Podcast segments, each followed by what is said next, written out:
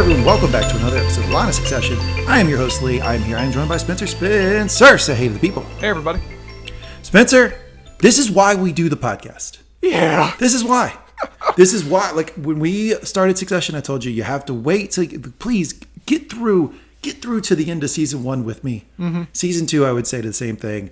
Season three looks like we're getting the same thing, right? Where it just builds and builds, and then we just get these sort of epic climaxes of the season. I mean, I got a lot to say about this episode. I actually have a lot to criticize about this episode, which might surprise you, hmm. but you cannot say it's not entertaining. I mean, with the, the last few hours they pack into these seasons are just edge of your seat watching. I mean, th- this is peak Succession. This is the most Succession of Succession episodes we've had yet this season, of where everyone is terrible and everyone is having a horrible time, but God, are they articulate and fascinating watching them do it. Absolutely. Um, you made a interesting comment right before we started recording, and we do this thing where we talk before we start recording, and then like sometimes you'll say something, and I'll go stop, stop, stop. We have to record uh, because I want want to catch it on the pod, which is who the hell could possibly be the loser of the episode? Phenomenal question. I couldn't stop thinking about it. that. Was like the actually the, the other than the, the central question of the, the cliffhanger. That was the second thing that came across my mind was who the hell could possibly be the loser? There's a lot of losers, whole lot of losers. Throw a stone, you hit a loser in this And- crowd. And certain of these people think they're winning, but God, I don't think they are. It, it, the options for who suffered this episode are legion. Yeah. All right. Well, let's do a little bit of housekeeping before we get going. This is a Mangum Talks podcast. If you enjoy Mangum Talks podcast, go to mangumtalks.com. We have a bunch of podcasts. We have a bunch of TV review podcasts, general interest podcast, TV and movie. Uh, we have movie review podcasts called Mangum Watches, which we really enjoy. Uh, that, that's been a lot of fun lately. So yeah, check us out at mangumtalks.com or go to your favorite podcast provider and talk in, type in Mangum Talks. And if you're enjoying this podcast, please subscribe, rate, and review we really appreciate you doing so. You know what's interesting, Spencer? I've noticed is that it, you we typically will start a podcast, right? And we, we do new podcast feeds for new television show reviews, right? So people can find us. You know, they type in Succession. We want them to be able to find us talking about Succession. So we started a new podcast. Um, and then we build an audience, right? And eventually, about episode three or four is when I start really hammering people. Can you please put reviews in? It really helps us. So, but inevitably, when I do that, I'll start begging people, "Can you please do reviews?" And then we'll start getting negative reviews. You'll get And what's interesting to me is like, but what's interesting to me is like, you've hung in there through five episodes. We're doing two and a half hour reviews. you don't hate it that much. Think about these people, just how pissed off they are, but they didn't have an outlet. And then finally you told them, hey, you can come. And it's like, I can finally tell those bastards how I feel. it makes me think that we have people hate listening to us like because I- they're I'm still with it. listening. They're still listening right? So like i'm like hey if you're listening sometimes i'll do it like at the end of the podcast right? So they they've gotten through two hours and then they go on and they say i don't really like this. Well here's the central co- complaint we're getting uh, from our podcast here on succession which is people don't like that we're preferring one character over another. Let me say senator hand on the constitution I'm here, yeah. hand up. Okay. You can swear me in, sir, as an officer of the court. Uh, uh, let me say unequivocally, I hate all these characters. That's the point, Can you people yes. just understand that? We have Yeah. to talk about the show, so we have to say if somebody's winning or losing the episode or whatever. But don't get it twisted. These are all awful people. I don't like any of them. So like, uh, eh, eh. When, when, when we call this a horse race, we do mean they're all going straight for the glue factory. Nobody's winning this. They're, we're just seeing who makes it there first. Which which horse hits the barrier that breaks the leg that has them shot on the tarmac first? Like Yeah, which which one? Right there, ki- kids weeping in the background, makes the front page of the New York Times. That's what we're talking about the competition is. No So if you got it in your head that I hate Kendall or I love I I love Kendall or I hate Shiv, we hate them all, okay? Like let's just get that clear. They're all awful people. But we just try to talk about the episode the best way we can. Mm-hmm. So there we go. That's been covered. I think it's time we get into our segments. We have segments galore here on Line of Succession. We start with the recap. That's me. I get the homework in this podcast. I do the recap every week, and I will do it again this week. Then we go into Roy the episode, which is the segment we were just talking about. Who won, who lost the episode. We do line of succession, best line of dialogue from the episode. We round out with my favorite three minutes of every week. Spencer's relationship advice of the episode. It's a it's a segment I bring him kicking and screaming to. In reality, he doesn't really want to do it, but I make him do it. Spencer, do you have any relationship advice for for our audience based on the wholesome nature of this episode. When when the grandfatherly figure uses your child as a poison tester, something has gone wrong leading to this moment. Plus, I've got other things too. Yeah, inevitably, like what is happening here is like we are watching a nuclear bomb go off and like people run screaming from a city center and Yep. then i'm like hey spencer what do you want to tell the kids about physics like that's kind of how So yeah, i run this that- segment That, that bank that was at ground zero, really too long of lines out front. Gotta say, that, that's the level of thing I'm offering for this segment. it's kind of hard. Kind of hard to work in any relationship advice at the episode with this clusterfuck. But spencer will try. Why? Podcast professional. That's Indeed. why. i think it's time we start season three episode eight. Been some talk in the fandom about how you pronounce this episode. I'm calling it Chiantishire because of because of the wine chianti and it's italy and they drank the entire episode. I don't know if that's right or not but that's what we're going to go with. Sold. Okay, so I asked you before we came on pod, Spencer, what is the next show we're going to do? We're going to review. This is the penultimate episode of season three. We're going to get episode nine. That's the finale. Then what do we do? What are we going to review? We mm-hmm. settled on Star Wars. I think we're going to do the Book of Boba Fett. I think we're going to jump into the Star Wars universe again. We're going to do the Book of Boba Fett. But I'll tell you, if we weren't going to do that, I had a show teed up. It's the show that's being advertised here on HBO, The Landscapers. Did you see the the review for the the, the trailer for this? I saw the ads, and most of the time I tune off entirely during the ads, whatever else. This one was. I don't know whether the show's gonna be compelling, but that was a very effective ad. It looked really interesting. Like it, it looked like one of those like one shot, eight episode who done it type deals that like really fascinate me. Like like The Undoing was or like White Lotus was, something like that. Uh, so we get our recap of previous previous episodes. Right away, they focus on the fact the DOJ thing just went away. Spencer, I think you were right about this. I think they just fucked off with that plot line, and I have complaints. Uh, we will talk about Hey, it. I already voiced them. upset Join me. that.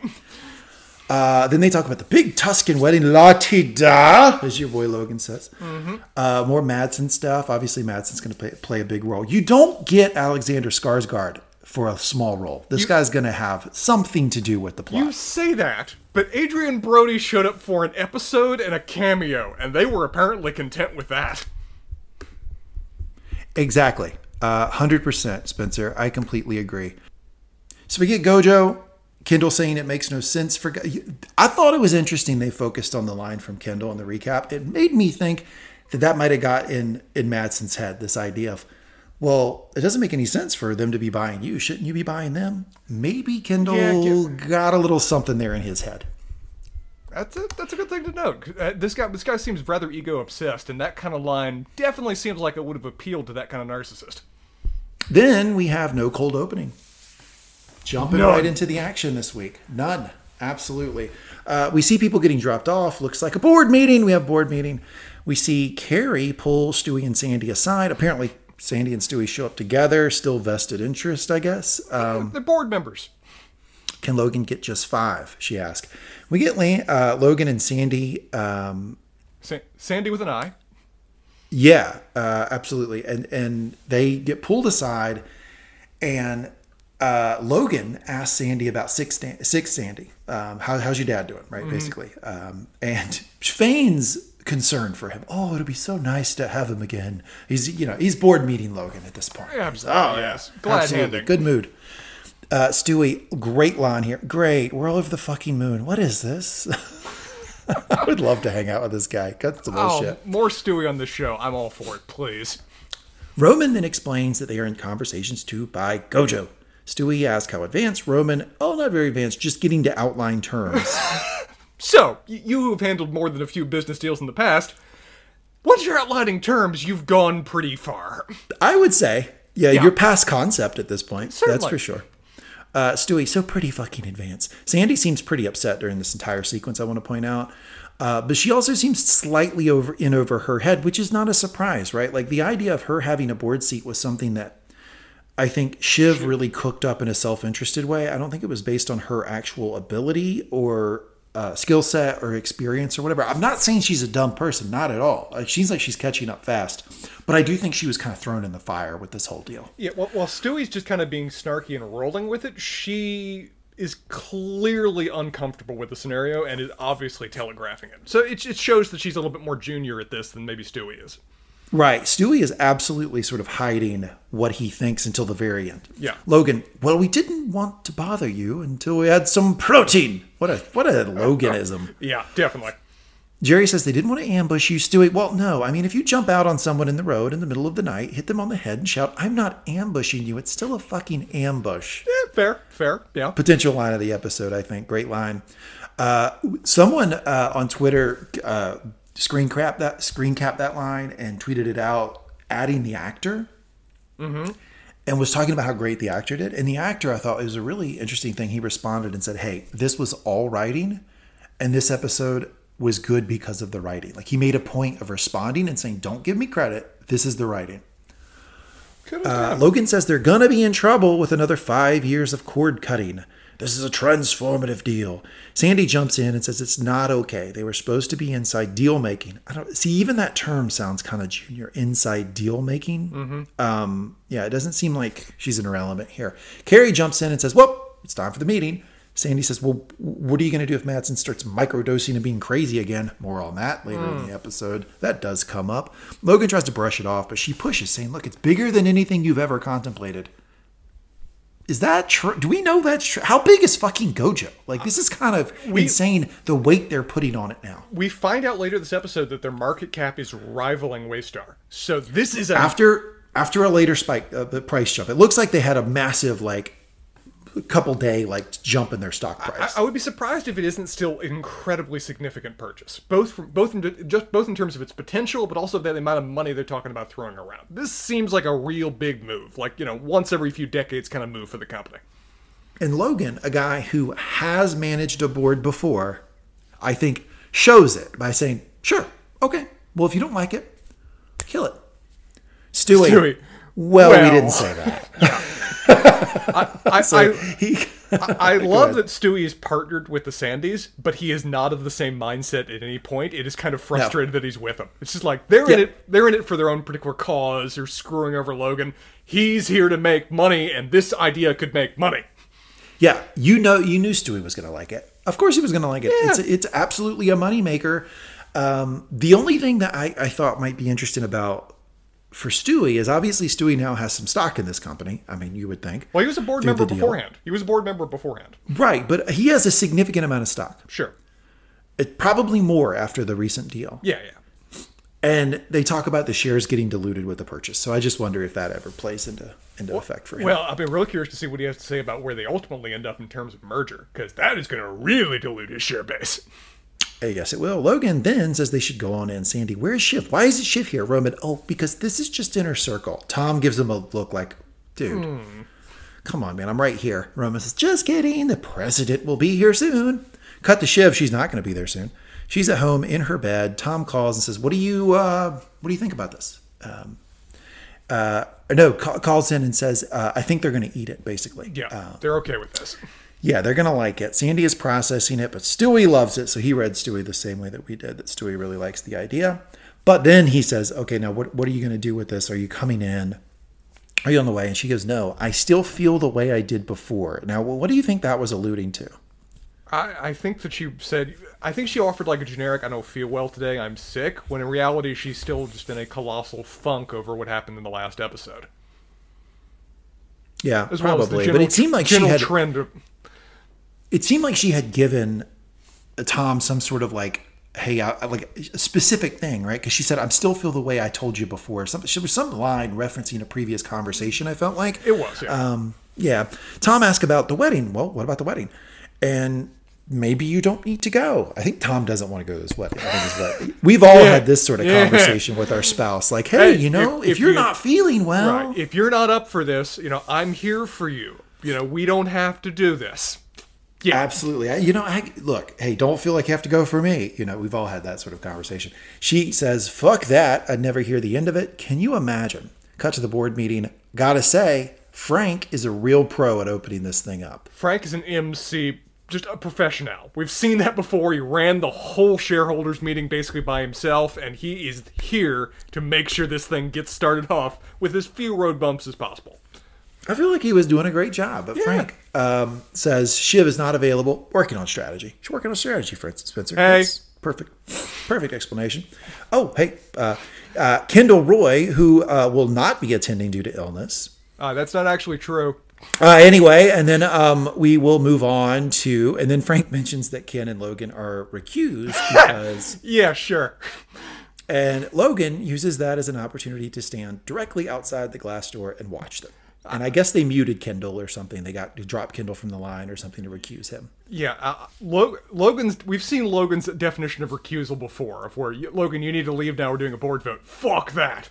Logan is now being willing to not be in the room, which to him means I'm going to stand directly next to the glass and loom over all of you while you make a decision. Yeah, and it seems like what he's after here is getting the board to okay the go ahead for the acquisition of Gojo. To talk to the bankers at the very least to get things moving. And it seems like he got that. Yeah. Um, uh, Stewy, I feel like I'm taking a shit at the Guggenheim. Pretty funny line. and then she says, "Can we make a note in the minutes he's watching us?" Okay, Sure, can. yeah, So, you know. You know where these notes are going to go? In an email blast to the shareholders, and no one will ever pay attention to it again. It, is notable that when we got when we go to Logan's perspective outside, it does appear to be soundproof glass because we can't really hear what's being said Oh no, I don't think he can hear him. Yeah, I don't think he can hear him. But his presence is still clearly there. Absolutely. Cut to uh, a private jet. Got a PJ. Still Uh, hey, PJs. hey, hey, hey! Didn't they say no private jets? Yeah, and but this is obviously their own money. I don't think this ha- Oh, uh, this couldn't possibly be the company's course. jet, Spencer. I mean, they, they adhere to these sorts of rules and It- it- procedures. it's not like we just saw in another scene that any of the anticipations of the Sandy team haven't been just fully realized, right? It's not like that Logan would just tell you something and then not go forward with it, knowing that he ultimately is going to force you to go along with him anyway, right? I'll say this about that jet: it looked a little small. That cabin looked a little cramped for me. I mean, like I, I mean, obviously it's better than flying commercial. I'm not saying that, right? Obviously it is. But for a private jet, like there was not a lot of room on that thing. There was it was maybe a six seater, um, so it didn't didn't look super comfortable. This is their definition of flying economy. Yeah, there you go. Maybe they think they're not on a private jet. Maybe they think this is like commercial. Uh, these have never actually been commercial before. Uh, Shiv is getting on and sees Roman. You sounded dumb at the board meeting. Man, these two are just pulling pigtails and putting gum in your hair and kicking you in the balls. They are just playground at this point. Yep. Roman points out that at least I showed up, and Shiv asks uh, and asks Shiv what she was doing. Great quote here: brunching with some other sock puppet girl boss presidents. Oh! he knows exactly where to hit her, that just has no response and really cuts heavily deep. Yeah, well, there's a lot of people out there who use the girl boss moniker. I mean, I've worked with people who actually put it in their office. Um, these people who were watching this episode had their feelings hurt at this line. It's me. It, it's a, girl boss president. it is very effectively mean, which Roman is very skilled at. Yeah, Shiv does not show any weakness though. Punches right back. Says Roman doesn't have a date for Italy. Guess this was a. This is. I guess this is the flight to Italy that they're on right now. As one does. Obviously, obviously, Roman doesn't have a date. We're not surprised about that. Roman then says he had Peter Munion's rat fucked, which it, let me translate for the uninitiated to succession. This means um, Peter, the guy who is going to marry his mother, he had him uh, background Right, research. and looked into rat fucked. They say they've said this before. Um. It is a basically term. means we look at background backgrounding these people.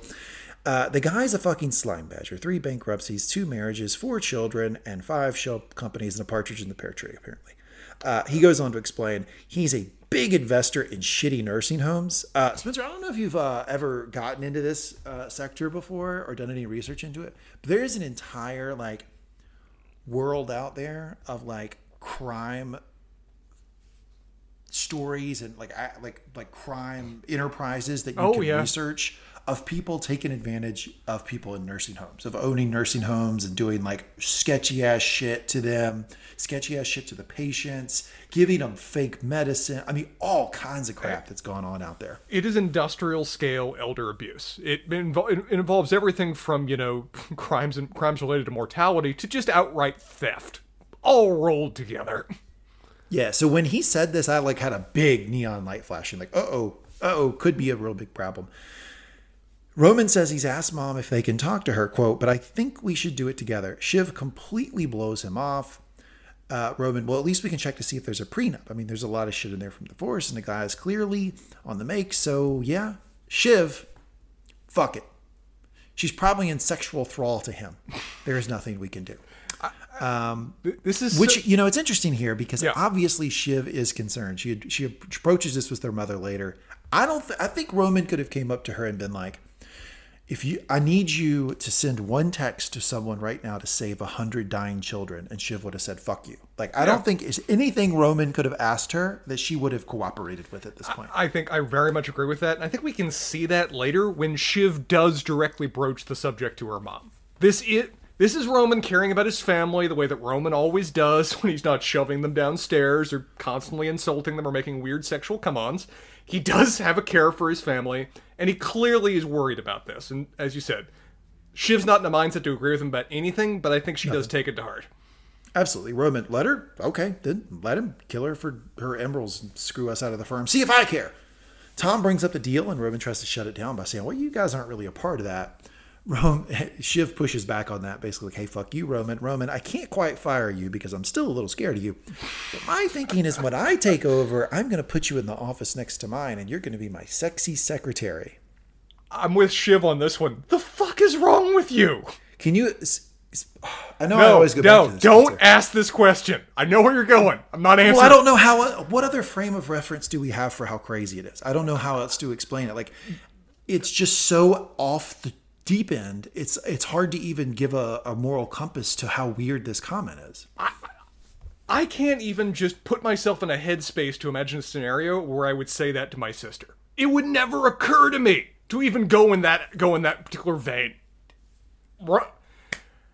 I will be curious to see what more they make of this because they've been building this consistently over the course of the season. We talked about season one that yeah, that's some weird incesty kind of dialogue out of Roman.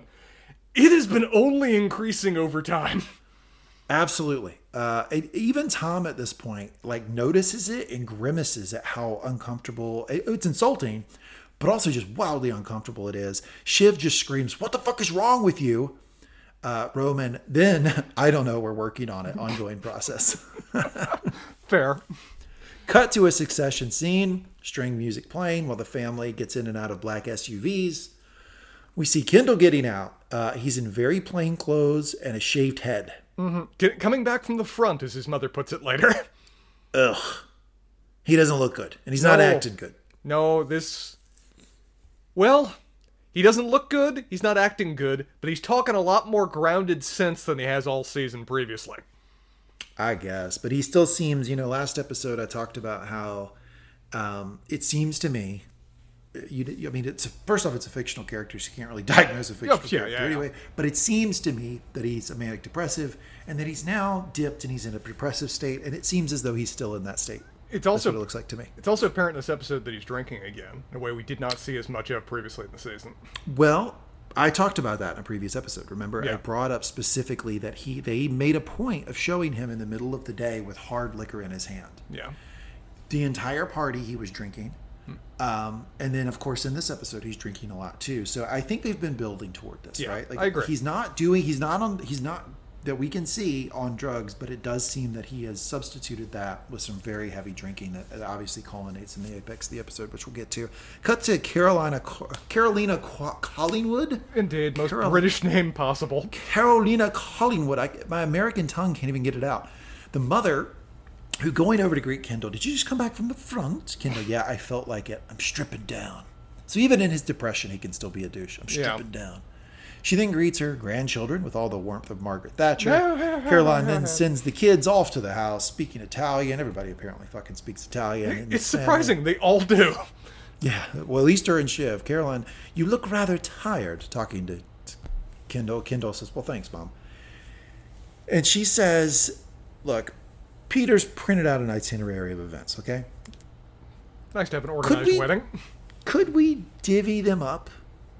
And he's like, What? And he's like, When, when she first said that, I assumed that she was saying, I don't want to go to all of these or host, so can you manage a few? My brain did not go to, I can't have you coming to most of these. Yeah, because your father is here and he would rather not be together with you. Kendall, with a great quote, What? What is your son getting? And what is your ex husband who you hate getting? Which is a great fucking point. She cannot let a moment go without telling you how much she hates Logan. But yet she is willing to have her son not participate in at least half the events. Uh, but it's not Be- her. so that Col- so that fucking Logan can go to them. It's not her. It's it's Bridezilla over there. He he wants to have all the important people around during the key events, which implication doesn't include you. which is even more insulting. It's just, you know, Kendall is already. This is the thing about Caroline. She's an awful mother. It's pretty clear. I'm willing to go ahead and say that. Yeah. Because She first off, she it. even says she's an awful mother Yeah. later in the episode. Unironically, it doesn't seem like she's drunk. It just seems like she's just saying it. But you, she has got to know at this point that Kendall goes through ups and downs. How can you have this child and not know that? And this is obviously a down to the point that he shaved his fucking head. Well- and he's walking around moping and he's he's down and in this state is when she decides to say you know what i'd rather not have you at half the events why well because my husband to be only wants important people at those Is it fair to say that she has very distinctly different relationships with her three children?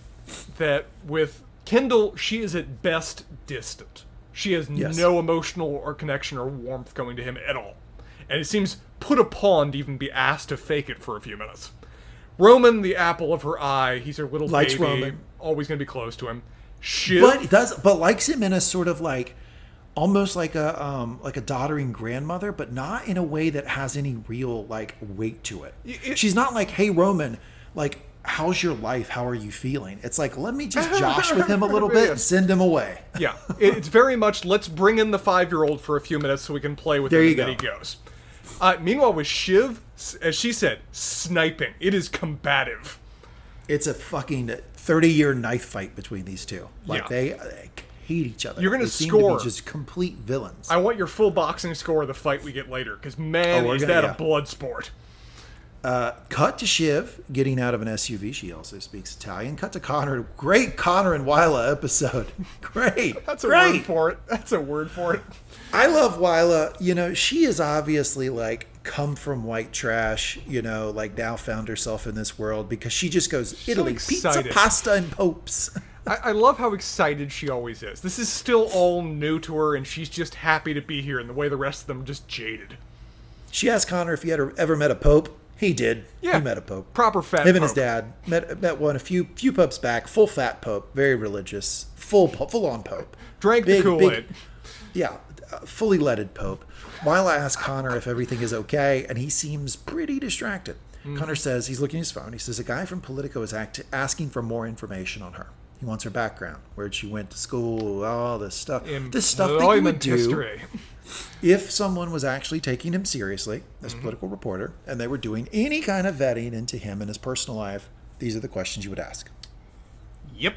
And uh, they ponder, you know, maybe he's going to be friendly.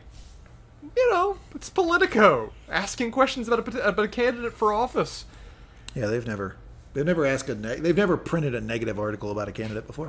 As Wyla this because journalists are so fucking friendly in my experience. Yeah, this isn't good.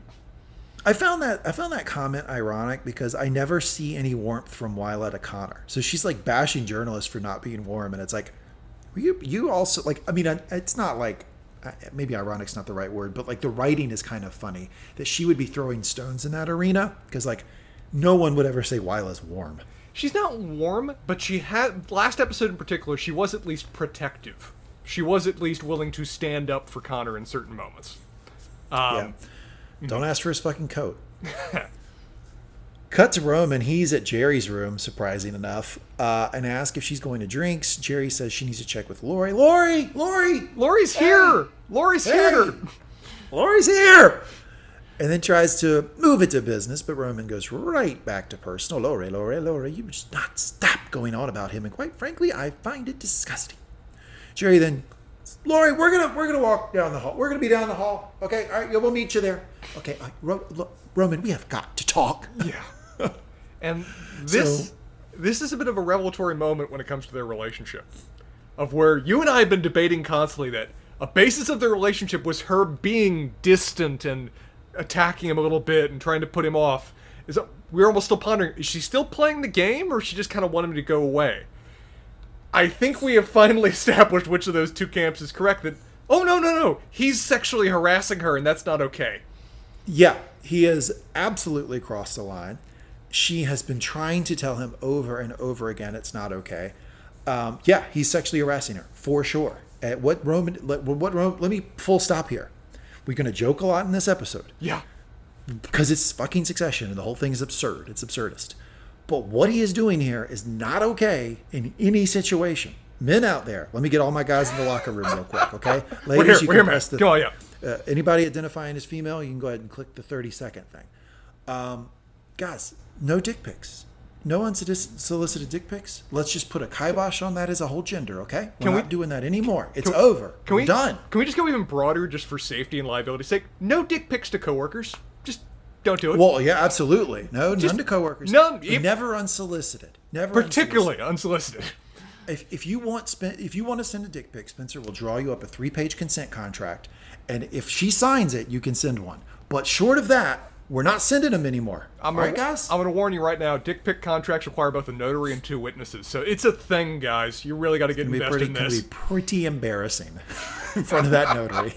I don't know about you, but I've never met a notary that's not like a 45 year old woman. You also haven't seen the notary stamp for that particular contract. It is unique. I'm just going to say no more dick pics. So, Okay. what is going on here is Roman is sending unsolicited dick pics to Gerri over and over again, and she is very firm with him in this conversation. You need to stop doing that, Roman. I'm kind of offended. Okay. And then he says, I feel like you do want them, but you're being kind of typically minxy. So I do think that like part of the, the so this kind of goes back to what we were talking about, right? Yeah. So part of the basis of their initial sexual encounter, or whatever you want to call it, was her playing a role. Mm-hmm. And I think that Roman has gotten completely befuddled in that, and he can, he's not hearing no. Now he's not hearing no, in part because of how they started. But at this point, in my opinion, he's not hearing no because he doesn't want to hear no. Yeah, She's saying it clearly. it's leaning much more towards that. I mean, it, earlier on, you could say, "Oh, he's just hopeful and a little bit confused." Like, no, he's directly denying very clear evidence and statements that you, sir, are committing sexual harassment, and this woman is trying to be as polite as possible for what could really be an issue going forward. Ah, it will be. I think this happens when you are under pressure, but you need to find some other outlet, Roman. I think she's spot the fuck on. When Yeah. he ha- he's under pressure, he acts out sexually. We've seen it over and over again. Roman blows off the psychoanalysis in a Spencer-esque way. If you ever try to psychoanalyze Spencer, you're going to get the same thing that Roman just did right then. Okay, I'll talk to you. All right, see you. Bye. All right, talk to you later. I, those exact words, yeah, pretty much right there. Right down the hallway. Yeah, just gone. See you in six But months. Gone. But she's right in what she's saying, and I think that's part of why he gets like sort of like, ah, I gotta go. Ah, I'm gonna get out of this. Cut to the cocktail hour. Ugh, this is this bougie? Uh, Roman greets Caroline. So Peter, uh, to you, Spencer. Peter from the Nevers, Lord Massen. Yeah, didn't put it together. Yeah, it is. Yep, that's Lord Massen from the Nevers.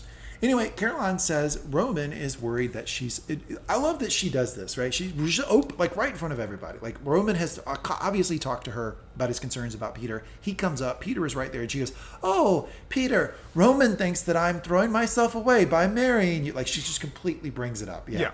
Just throws you under the bus and then asks you to have a conversation afterwards. Appreciate it, Mom. Thanks.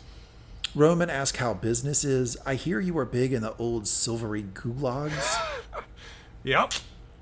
Peter says he likes to turn around nursing home like he's some sort of philanthropist. Like he's doing this for the good of the people, you know. Like, Yeah, hey, look, you know. I'm just trying to help here. Yeah, I look at the operations, I trim the fat.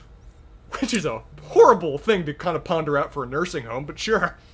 Yeah, I don't know that lean and mean is the way I really want to run a nursing home. Um, I'm not sure that that's what you need in that sector. Caroline and Peter laugh, and Peter walks away. Caroline, he is awful. I can obviously see that. So she doesn't even like him. I mean, she, this lady, Why why is she here? Why why, she, why? she, she explains it in just a second. She explains Yeah. it. She says he brought all his own furniture. He's grasping little scholarship boy. So I guess he got a scholarship at some point. And he told told what, what you understand, he's not posh, his father's a doctor. Which was a fascinating conversation to unpack. Roman, take it easy, mother. That's my stepfather you're talking about. She says he's forcing her to do the whole wedding thing, but he's great fun. Look at him fizzing away over there like a bottle of cheap Prosecco. What a line! Great line. Great line. Such a 10 out of 10 des- line. Gonna use that one again, putting it in my pocket right now. perfect description of a person right there. I can just see that person. I've seen him in real life. I just didn't know how to describe him. Fizzing away like a bottle of cheap Prosecco. Roman, very cheap. Roman then tries to get serious, but I'm, I'm just gonna say, are you sure? The guy's got four kids. Caroline always got a lot more than that. So I don't know if that's real or not. Thanks, mom. Reassured. Appreciate it. Roman then asks about the prenup, and she says, "Well, that's not very romantic, is it?" Caroline, what do you what do you expect me to? Then she gets serious here. This is what they, you you said. Why is she doing this? I paused. I said she's going to explain it here. This is what she says. What do you expect me to survive on? Macaroni and memorial services. So I think what she's trying to say here, in a very Caroline upper crust British way, is. I'm fucking bored. I'm and lonely. I'm old, and I don't have much time left, and I'm lonely. And this guy, he's good fun. Look at him. Right. Look at him just sauntering around here in this party, having a grand old time. He entertains me, so I'm marrying him. That's Right. the, it does no deeper than that. Because what we picked up previously about her other her other long term squeeze, uh, Rory, I think was his name, something like that, was Rory, that yeah. he was safe and boring. And it seems like she wants to go with somebody that's exciting and just a certain edge of danger as- associated with him, at least as much as he can among a posh English crowd. But it doesn't seem like that danger part is any part of the appeal right now, right? It, all she ever does is just say, "Look at him, he's fun." Yeah. Like, I think that's just what Well, she's looking for. She, she seems to she seems to joke about the various things that one might deem a flaw about him, like, oh, well, mom, he's got four kids. Oh, he's got way more than that, honey. She seems to find these amusing. Well, when you ha- I, do think when you have a certain amount of money, you start to think you're bulletproof to certain things. And she doesn't seem to find any real risk in this. At least, doesn't seem to have been internalized. Cut the Shiv, Spencer. Very honest question here for you. I, actually, I only have one real honest question for you this episode. You ready for it? So early in the episode, sure, yeah, throw it Yeah, at I just true truth serum. Pff, I just injected you I'm with here. it. Spencer, how does Shiv look this episode? Dressed inappropriately for a wedding was my default reaction. She was. She's If I was Sarah Snook, I'd look at that and be like, "What do you have me wear for this wedding?" she is spilling out of that thing, and I'm okay with this, but it doesn't seem like it's necessarily scene appropriate given what everybody else is wearing. It's definition of hip huggy. Like, Yeah. it's unbelievable what she's wearing for this thing. Yeah. it's I'm really laughing at it. Um, Shiv walks over to Roman, and Roman says, "She says she can't live off macaroni and memorial services." So he's, Uh, wait, wait, wait. I want to hear your posh accent say it. She says she can't live off macaroni and memorial services. Well done, well done. Very Harry Potter. Caroline, uh, she she calls Caroline poor old Eleanor Rigby who wants to eat dick and drink champagne for the rest of her life instead. There you go. I'm going to say this: Roman is absolutely inappropriate with his sister. Sometimes his sometimes Shiv says things, and I'm like, whoa, like Well, Shiv says sexual Whoa. shit. It's just not directed at an immediate family member in a way that, like, Roman's sexual shit is I'm suggesting something sexual between the two of us, ha ha ha ha ha. She's just making sexual jokes about other people, not grounding them in herself. she, but she still says things where I'm like, wow, like that's really sexual, and I'm uh, like, I'm trying to think of it not through the lens of like a gendered way, right? Like that's oh, that's sexual for a sister. I'm trying to think like, just think about like as a sibling, period. Like let's try to take gender out of it. Is that like sort of an over the top sort of blue locker room talk and sometimes i think shiv gets into it sometimes i'm like wow i can't believe that you just like show up that foul mouthed to this thing like she's she's two sentences into this conversation and she's cut right to that Y- You've said before that Shiv would have done great as one of the boys in the locker room in terms of the, just the fire she is willing to spit on command. And she shows it. She is constantly willing to just throw shit on people and smile as she does so. yeah it's she's something else man i i i I would really like to hang out with shiv Oh, it'd be, I- I it would be i entertaining. don't Unless you were Tom. If you were just a friend hanging out with her, great. no no no i don't want to date her no no no no, No, Uh, just clarifying. That sounds miserable, but I'd like to just like casually hang out with her from time to time and not rely on her for anything.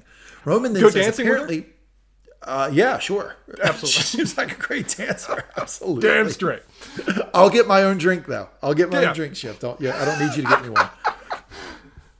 Roman then says, apparently we're supposed to hate Peter because he brought his own furniture and got a scholarship. Roman's, uh, I, I'm going to tell you this about Roman. Very bad at the game of telephone. Like, don't have him talk to someone and then come back and report. It's Yeah. all just nonsense. Uh, cut to Comfrey talking to Kendall about a podcast he's been asked to sit down for. Um, they're doing some sort of serial series called The Curse of the Roys, and she brings up the kid who is Chappaquiddick, which obviously causes Kendall, who has the I don't know poker player face of a seven year old. Like I mean, he just snaps. You, you can see everything written on his face. He immediately stops. He says, "Well, maybe we should keep tabs on that one." Calls them fucking bottom feeders, and Comfrey asks if she can fuck off, and Kendall says, "Sure, you're off for the day." It's, interesting the other two they mentioned too, because Connor's mom, who we know vaguely was committed in some shape or form, we've heard about before, and Ro- and Rose, his dad's sister. So those two we've heard about past traumas associated with that. So it's interesting these guys have done their research. They're putting things together. So I'd be really curious to know. Hey, if they release this as extra content, I would listen to this pod that podcast at a heartbeat. Curse of the Roys, yeah, Yeah. it's almost like a lore, like like how they do like the little like Game of Thrones shorts, or like with a Wheel of Time, they're doing how, like the how great would that X-ray be? stuff. HBO, do that. Please do that. Matter of fact, if you need podcasters to perform it for you, Happy to do so. holla at you, boy. Uh, so anyway, Comfrey then walks right up to Greg, kisses him right on the cheek. Spencer, what'd you think of this move? I was so happy. It seems like she's actually in. I, I She is she is in. I didn't see this coming. He's not. She's more. what, Greg? What are you doing? She's in in a way we thought she was just trying to piss off Kendall about, but no, she actually seems like she wants to make this work, and No. you are seemingly put off by that. Nope, we're on other sides of this one, Spencer. Nope. Greg's doing the exact right thing. She kissed him on the cheek and could not get through a second sentence without looking at her phone again. it's her job. She's busy. She's vapid. She well, that that's a little harsh. Uh, okay. I'm trusting Greg in his interpretation Why? of her vapidness. Why would you trust Greg? Because he has he is obviously wildly attracted to her. And if he's coming away with this criticism, it's got to be over the top. Think him- about it. keep- Think keep- about it. When you if you like a woman and you you you think she's attractive sexually, how much how bad does she have to be at something before you actually admit admit she's bad at it? What is this day two? He has not. He hasn't had time to do that yet. He hasn't invested anything in doing that yet. He's going from. I think he's I think he's noticed it. I think he's right. I think he is. I don't think it's day two either. I think it's been maybe a little. We don't know how long it's been, We- but I think it's been a don't. little bit. It has not been long, and I think he's jumping way too quick, focusing on a, ne- a, a possible negative way too fast, and taking that as grounds to then go after an Italian Contessa. Good luck. Well, no, I think it's been longer than we think, right? Because what when when did when Roman figured out his mom was getting married? Wasn't it like next month or something? He set a time frame for it in the last episode. Yeah, but still, a month is not So it's long. been like two or three. Let's let's let's conservatively say two or three weeks. That's easily enough time to tell if somebody Yeah, is, yeah, is yeah, not not there with Gre- you mentally. I'm there with you, being Greg. an idiot. Greg's being an idiot. Nope, nope. He's being discerning. No. Greg walks over to Tom and Shiv, and they tell him he's punching above his weight. Which again, hate that, hate it. Uh, talked about this last episode. If you're just joining us for the first time, I don't ever think anybody should consider themselves in or out of anybody else's weight class. I hate that type of thing. Okay, well, you're gonna Greg say- does too. You're gonna say that, and then we're gonna talk about the Italian girl that Greg goes and hits on. He's totally look. Do it. Shoot your shot. I'm- Yeah. right there with him. Look, I, I don't think anybody is too good for anybody else. Greg then asks if there is quote any depth there to Comfrey, and Tom seems put off by the question, as does my co-host, uh, my podcast Yeah, co-host. I'm with you. Oh my God, a man dying of thirst has suddenly become a mineral water critic. Does Comfrey not sate your lust for wisdom, Greg? That is, Is so quick. just- he is so quick. That's so good. That's is- such a good line. It's a shame Sontag is not still alive, so you could take her to the drive-through. You notice in this scene when he does when he spits that off, which you correctly uh, sussed out, was very very quick-witted. I don't think Shiv has ever in this series looked at him with more adoration than she does right then. This scene right here, the two of them riffing off Greg, and it's in a way that's it's putting him down, but Greg seems like he's in on the joke and laughing with them. So whatever. Well, he It- starts to bail on it toward the He end. starts. They start to mean as they do. But in this moment, this is the most loving the two of them have ever looked as a couple in maybe a season and a half, two seasons. Because I was trying to get the quote right, and I paused it, and I caught Sarah Snook's face back up at him, and it was like just glowing. Honest smile, like honest, affectionate look at Tom in a way I don't even remember seeing. Greg says, maybe I wonder when she gets to know the quote unquote real me if she'll stick around. Shiv then says it could be a great date ladder. See, that screams self doubt here, is what Greg's offering right now. That line right there, That doesn't say discerning look. That's saying you are you are not comfortable in yourself and you're putting it on them. Uh, no, I th- well, it could be. It very well could be. Um, I kind of took it as because if he just said that that line in a vacuum, I would take it as that.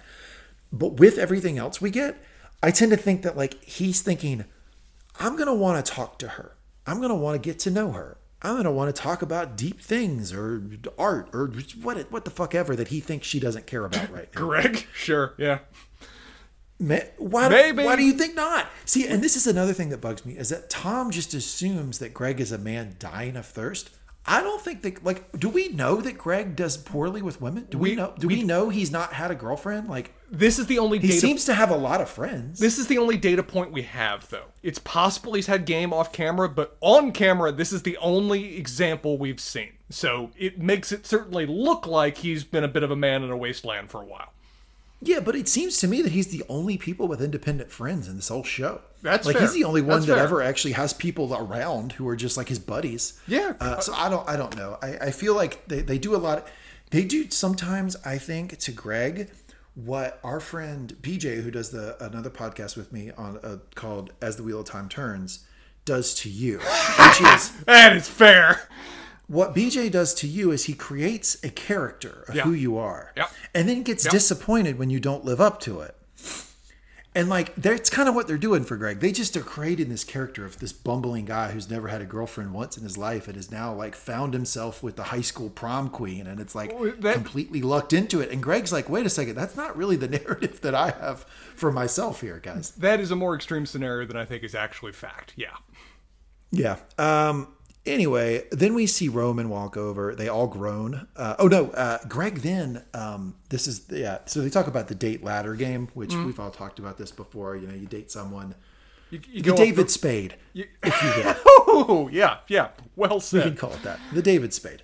Um, and then Greg, Greg's like, "Oh, who is that?" And he points at someone, and Shiv's like, "Well, yeah, she's nice, um, but she is royalty." Is she actually a countess? Is she? Seems that way. Okay. Seems that way. Then Roman walks over to her, and it's it's apparent that Roman has established some sort of relationship with her, or hit on her, or something during the course of this. Um, Not they all do anything with it. that. Yeah, no, of course. Whoa, there you go. Uh, Shiv then um, seems to want her to be blocked from him, right? like we need to get her away from him. Shiv then gets a ding on her phone. It's from Carolina, and it's a tweet of Matsson going to McCall feeling lucky Ching, ching. with all gold pouring out of his mouth. Yeah. is the tweet. This was They very. all try to make sense of it. this is Go very. They're going very Elon Musk with this. Yes, that's exactly who this character is. He's Yes. Elon Musk. Uh, they all try to make sense of it. Roman calls him, uh, actually calls him, "Hey Lukas, uh, are you high? I think you need to put down the venti ayahuasca big gulp. Uh, we need to be inside track here on these tweets, man. Okay." Roman tries to brush aside Shiv, and everyone's concerned. You know, in comes Kendall. Is that Kendall Roy's music? Yeah. It just shows up Wanders with the phone, pulls the phone up. Uh, hey, nice work, Rob. Matsson going nut nut. It, it seems like their main concern here is either A, this is destabilizing or might inform regulatory authorities. B, it might also just drive the hell out of the hell up out of the share price. I think that's that's a yeah twofold. Those concern. things. and I also I also think that this guy probably has a history of like doing exactly what Elon Musk does. Yes. weird tweeting that actually does affect like the price of some like equities. you know? Dogecoin. Yeah, like because I mean Elon Musk very clearly does this. Like he he does some tweets and some things that like affect the price of some assets. Yes. And it looks like maybe this guy has a history of that too, so they're all really worried about it. Also, I think they're just genuinely worried he might just be fucking crazy, which is Logan's primary concern. Mm-hmm. Roman asks him where he's off to, makes a drug joke because obligatory that family can't talk to Kendall without mentioning that he's a drug addict. Kendall, just our mother, throwing us out of her party. Roman, oh, nice! what a dick. Ken then notices he doesn't know where his kids are. Roman, what a surprise. Ken doesn't know where his kids are. Oh. Cut to Connor, who says, Look, I might not ignite. Okay. I might not. I might not. You Nope. know, hey Spencer, just I mean, I know I know you thought this was a done deal, but I might not. I'm here. I'm here for you, man. Come on. T- tell There's to a chance. But if I don't, I need to protect this thing. Willa thinks he's breaking it off. Interesting thing here about this is when she, th- we got a brief moment of this. When she thought he was breaking it off, what did she do, Spencer? Uh, she. She, She panicked. She panicked and started proposing counter scenarios to avoid doing so. It's like, oh, what if we, what if we take it underground again? That was fun, right? We enjoyed that. This is what happens when somebody's being broken up with who doesn't want to be broken up with. The Well, first thing they say is, "Oh hell, well, but wait a second. I don't, I don't have to be so demanding. Look, we can just take it easy. We can." They start doing the it's the it's the stages of grief, right? They start doing the like, okay, well, let's let's start negotiating here. And she jumps into that, which tells me she does like this arrangement with Connor. What, is she still being paid? Do we know whether she's still on hourly here? We do not know. I, she can't be on hourly because Connor doesn't have that much money, but she might be on retainer of some kind. I'm expecting something. It's hard to know what the current state of their relationship is, but at least at present, she's worried that it's not that it's not going to go anywhere based on what he's saying right now. whatever it is, she doesn't want it to go away. And I don't know if that's some I don't know if it's Connor or the money or the lifestyle or the privilege, whatever it is, she doesn't want it to go away. She wants to meet clear. fat popes. Yeah, full fat popes. Who doesn't want to? Yeah. Um, she says he finally says, No, actually I'm asking to marry you, gets down on one knee. Oh God. Um, Yeah, I mean, I just, you know, again, you know, I hate to be telling my gender what to do all the time, but like this sort of like public, I'm just going to ask you to marry me without any sort of like, like giving her a fair warning. It just doesn't seem fair. Like it just seems like unfair position to put your partner in. Cannot recommend. Bad thing to do. Yeah, it doesn't seem good. But anyway, they they start talking through gritted teeth while they're smiling, and if you're looking from the outside, which they do a good job of showing, like a, a few shots away, if you're looking from the outside, it looks like they're both smiling and happy. And she said yes. In reality, what happened is she through gritted teeth said, "Well, can I think about it?" And he said, "Sure." Yeah. So high romance is what I would call this. high romance. And yet somehow this is maybe Jane Austen esque. This is somehow maybe the third most awkward scene of this episode. Oh, it's not nowhere near. It might even not make the top five. Uh, cut to Gerri, and she mentions that Gojo's price is spiky. He did it. Elon All Musk did it. according to plan. Roman then says Matsson likes them. I can feel it in my gut. He likes us. Then they get another nutty tweet from Matsson, which apparently is a video game controller, an eggplant, and emoji fingers. Question to you, Spencer. Of the percent time that an eggplant emoji has been tweeted out in the history of the universe, how many percent do you think it's actually been about an eggplant? Under five? And that's probably even being generous? I think at this point, if you do send someone like a tweet or a, a, a let's say a text message, and you use an eggplant emoji, and you actually mean it as an eggplant, you're going to confuse them because they're going to think No, it's penis. someone could literally ask you, hey, what kind of lasagna do you want? And you just send them an eggplant emoji, and they're going to assume you're just talking And they're going to say, "Hey, wait a second! I was listening to a podcast where they said you're not allowed to send these types of texts anymore." Okay, they said no more, no more the dick pics. All right. This is the effect of the eggplant emoji. It has no use anymore to talk about the food. Shiv says if they blow this deal, they could become the Pan American Waystar Blockbuster Video Game Dial Up Corporation. I'm going to pause there. I'm going to ask you a question about the plot. And I'm actually going to, before I ask you the question, I'm going to give a little bit of my critique of the episode. And that is, Please. this is a full throttle, this is full fat succession, Yeah. this episode. I'm worried that the plot is flimsy at best. Are you coming with me, man? We talked I'm, about I'm this. Coming over, I'm coming over to your side. I think the plot is becoming pretty flimsy because of things like this. Because it seems now we are meant to believe that Waystar is just their imminent death is right around the corner. Like, where the hell did this come from? I understand that they have some legacy media stuff, but they also have parks. They've got cruises. They've got other assets. Why are we meant to believe the company is right around the corner from dying? Like she's been, and, and, and the thing is, when she says this thing, nobody pushes back, and other people talk about it too.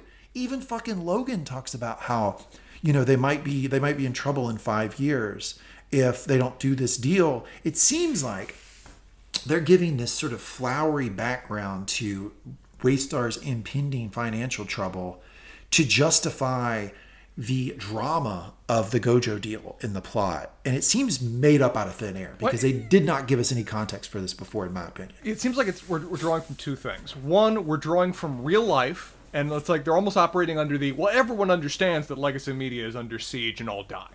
And so it's like, well, we don't really need to lead into that too much. We kind of vaguely talked about it in prior seasons with Logan pondering what the future would be. And everybody else is just going to understand the situation that they're in, so we don't need to go into it more. So it's a certain element of that. And B, it seems like the show's getting increasingly okay with just kind of doing excuse plots just to give their actors an opportunity to do just well written interactions with each other.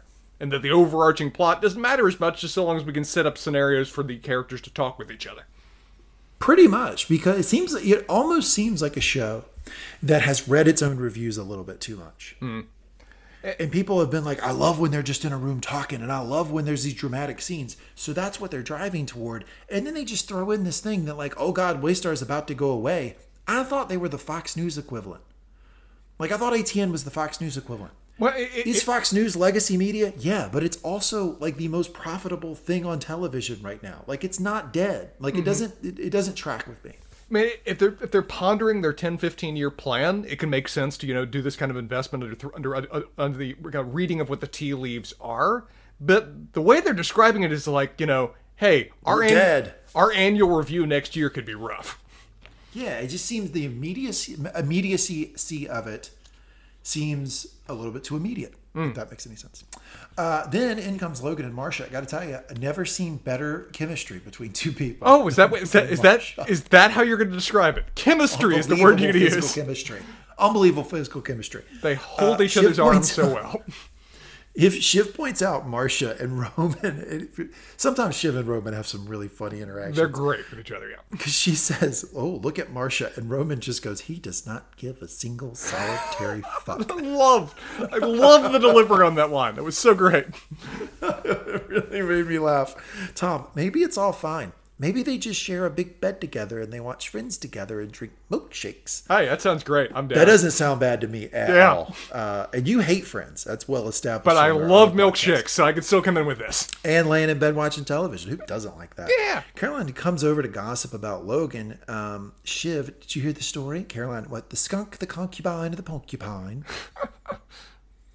Most British insult ever. Absolutely. It's probably the best wedding present I'll ever get, but so disgusting. Carolina asks if she's still fucking if he's still fucking Marcia.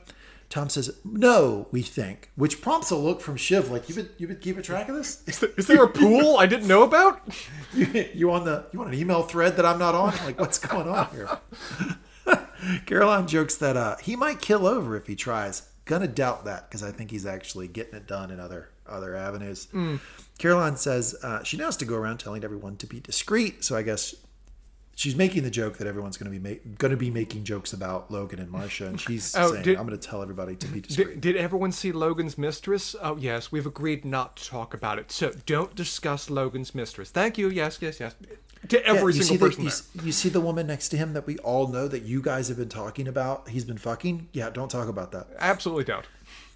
She then reminds Shiv about the awful thing later on. Oh, my, if my mother knew, she'd roll over in a grave. Can we also comment on something? It seems Marcia is directly aware of the mistress thing and does not give a shit. No, Their relationship has changed, or at least has established set terms now on this subject. Well, I mean, it is. Kerry does pull him away from Marcia, and Marcia seems to not care. And as a matter of fact, they, they, they give the actress like physical posturing to, to show the audience that she doesn't care. Because she does the um, the universal look of I don't give a fuck, which is chin up to the left. Yeah. Chin up to the left is I don't care. That's what that's I'm what done. she's doing. Yep, that's that's what we're getting from her. Um, so Caroline basically is saying this awful thing. It's her bachelorette party. Uh, Yeah. that she's shit. They've been set up, and Peter's having one too. Which that's the one I want more information on. We didn't we didn't get near enough information on that. Mm-hmm. Cut to Peter walking up to Logan and cringe, my friend. Ugh. Oh, this is cringy. It's not good. Um, it's not good. Logan, Peter, who are you do? What are you? How are you doing? Uh, staying ahead of the inland revenue for American scrubs like me. Inland revenue is the equivalent of the IRS in Yeah. a lot of European countries. Logan says, uh, "Anything I can do, just let me know." I think he expected Peter to say, "Thanks, Logan," and then move Appreciate right it. on. Nope. but he Pe- did not. Peter has a list. Yeah, he basically says, "I want to know your contacts in UK government." Why, Spencer? He wants to give back. That that that's what he says. I think Logan's read on the situation is probably more accurate. Yeah, so Kerry saves him from the conversation. Roman comes over and asks what Peter wanted. Logan, quote, he wants me to get the dipshits in Downing Street to make him Lord fucking seat sniffer of pantyhose. Well said. I think that's an official position in the UK, right? Groom of the stool and that's that. not an offi- that's not an official position. Too many people fill that role in UK Oh, government. damn. It's not not just one. Um, Logan then asks him about the tweet. I'm not used to negotiating via eggplant. One of the funniest lines in the episode. I love that line and that delivery. it's really so deadpan. it's always interesting to me, you know, Logan just sort of he is a main character, but we don't get like I'll, I'll equate this to like fantasy novels. Like you don't get a lot of POV, right? Right. Logan. Yeah. yeah. But he's there. And so you never really know how much of the technology or the tech speak or whatever does he understand. And in this episode, it seems like he understands a little bit more than maybe I would have anticipated. Mm-hmm. Like he understands Hey. the crazy text. He bet. understands the eggplant joke. He understand like when when Roman says dick pic, he's like he gives him a look like he's a hundred years old. He's like, we fucking probably invented the term. Yes, I know what that means. You idiot. Like, I, we, we discussed this. You bang 30 year olds, you gain a certain degree of youthful understanding of the modern world. It, it, it's a win win. you probably run into people in your profession that stay relevant that way. Uh, but- Yeah, yeah. No more said on that. Ken then comes over. Roman tries to block him, but Ken keeps pushing. Bip, bip. Yep, yep, yep. You- have broken our deal. I think is something that that He Roman says. does, yeah. Ken finally says, "Look, I want to talk to you, pal. I want to talk to you." Uh, basically, what the impression I got from Ken was he's just sick of being sidelined because Logan won't talk to him, and he thinks it's stupid, and he just wants to have a conversation. It is stupid. They should just have a conversation. Logan then says, "We'll get back to him." Roman, we'll get back to you. Ken, fuck you, Roman. Ugh. Roman then says, um, Logan then asks Roman if he should go. So in this interaction, I think what we get is that Logan is really confiding and talking to Roman a lot Oh, more yeah. lately. R- Roman's number Um, one son right now. He's number one son right now. Nothing could possibly happen in this episode to disrupt that. Absolutely not. Roman says, "Look, you should go, but you might want to wear a stab vest." Uh, Roman then Yeah. goes over the line. Then he always does. He goes over the line and he says, "You want me to go with you?" And Logan, "Fuck off! I'm not scared." But Logan he does asks for agree. some rooms to talk to Matsson. Yeah, he does agree to go. Cut to more traveling. All the women apparently um, are getting out and they're going into city. This is the bachelorette party. Does not look like a load of fun. Have you been to Italy before, by the way? No.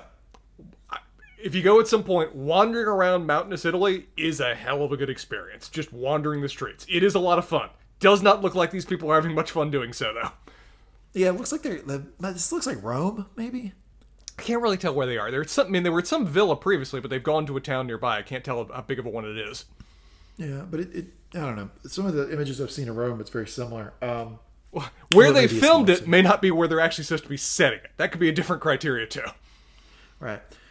As they're walking, we see a lot of guys looking at Shiv and Willa. Can't understand why. Eh. Uh, they walk up to a restaurant. Cut tonight, and Shiv walks up to Caroline, and this is a very fucking uncomfortable scene. I w- I will say, also very accurate. Italian guys give two shits about hitting on women in the streets. Doesn't matter if they're walking with a guy in arm; they will still hit on her as they're going by. It's impressive. Yeah, yeah. that- Well, yeah, yeah, Impressive's the word I went with. It's also other things too. yeah. Also, also ready to get socked in the mouth. Um, uh, so then Caroline says to Shiv, "What do you think of Peter's daughters? They're both in interior design. They are unemployed. so, man, the elitist sort of nature. Yeah. Um, Shiv, they offered to take photos, and I think they exported my address book. Pretty sure they didn't do that. Caroline is taken aback by this, but uh, Shiv then brings up the prenup. Shiv then says, Look, if you're not going to get a prenup, at least get a good lawyer. Caroline says they're having to open back up the divorce agreement with Logan because Peter likes some particular property. Um, Because he doesn't have one of his own because he lost it in a salmon smoking business bad luck. yeah, anytime anytime we have friends with with uh, with financial pro- problems, Spencer, can we just start calling it losing losing money in the salmon smoking business? I'm down. This is the new expression now. I think it's pretty good. Carol- Caroline uh, then says he's got a good heart. Shiv, well, opposites attract. Oh, there's the first one. Ah! And let's get her ready to rumble. We got uh, the first fi- first punch landed of round one. And there was no joking in that. That was, I have an opportunity to cut you right now, and I'm taking it. Caroline asks, Can we just enjoy a cigarette and not do any sniping for a bit? Or have you come to get some attention? Boom, a counterpunch. Oh. Didn't see that coming. And she it looked like her hands She were hit up. it in there. Hit it in there. Looked, looked like she was in full block mode, but you got the counter jab going.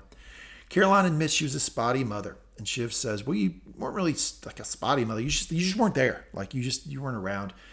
Then they go into the kids and Caroline, a little bit of the history, uh, apparently, of how um, Caroline did give Logan custody of the kids so that they could keep the, her In her words. explanation Yeah. is so that they could keep their shares. She was protecting their future financial interest, you see. Spencer, do you buy that? I don't think Caroline doesn't really seem inclined to lie. She seems like she tells the truth. It's just in a self-serving way. So I don't think she's wrong. I think it is definitely from her point of view, though. So I, She, yeah. She tells the truth like the, the main character, Wheel of Time, tells the truth, which is like, you have to tell the truth, but you can be misleading if you want to. That's what I thought. That's what I got from that, right? Because it was like, I think she's telling the truth. That part of her decision making was like, well, it's smart for them to go with Logan because Logan will give them shares of the company, et cetera, et cetera, right? That is important. That's probably, but I also think she didn't want the kids. I, I, I think that's the issue. I think she's literally correct that, yeah, this was protecting the future financial interests. I think she's also not lying when she says Shiv chose this. But I'll have the carbonara and daddy, please.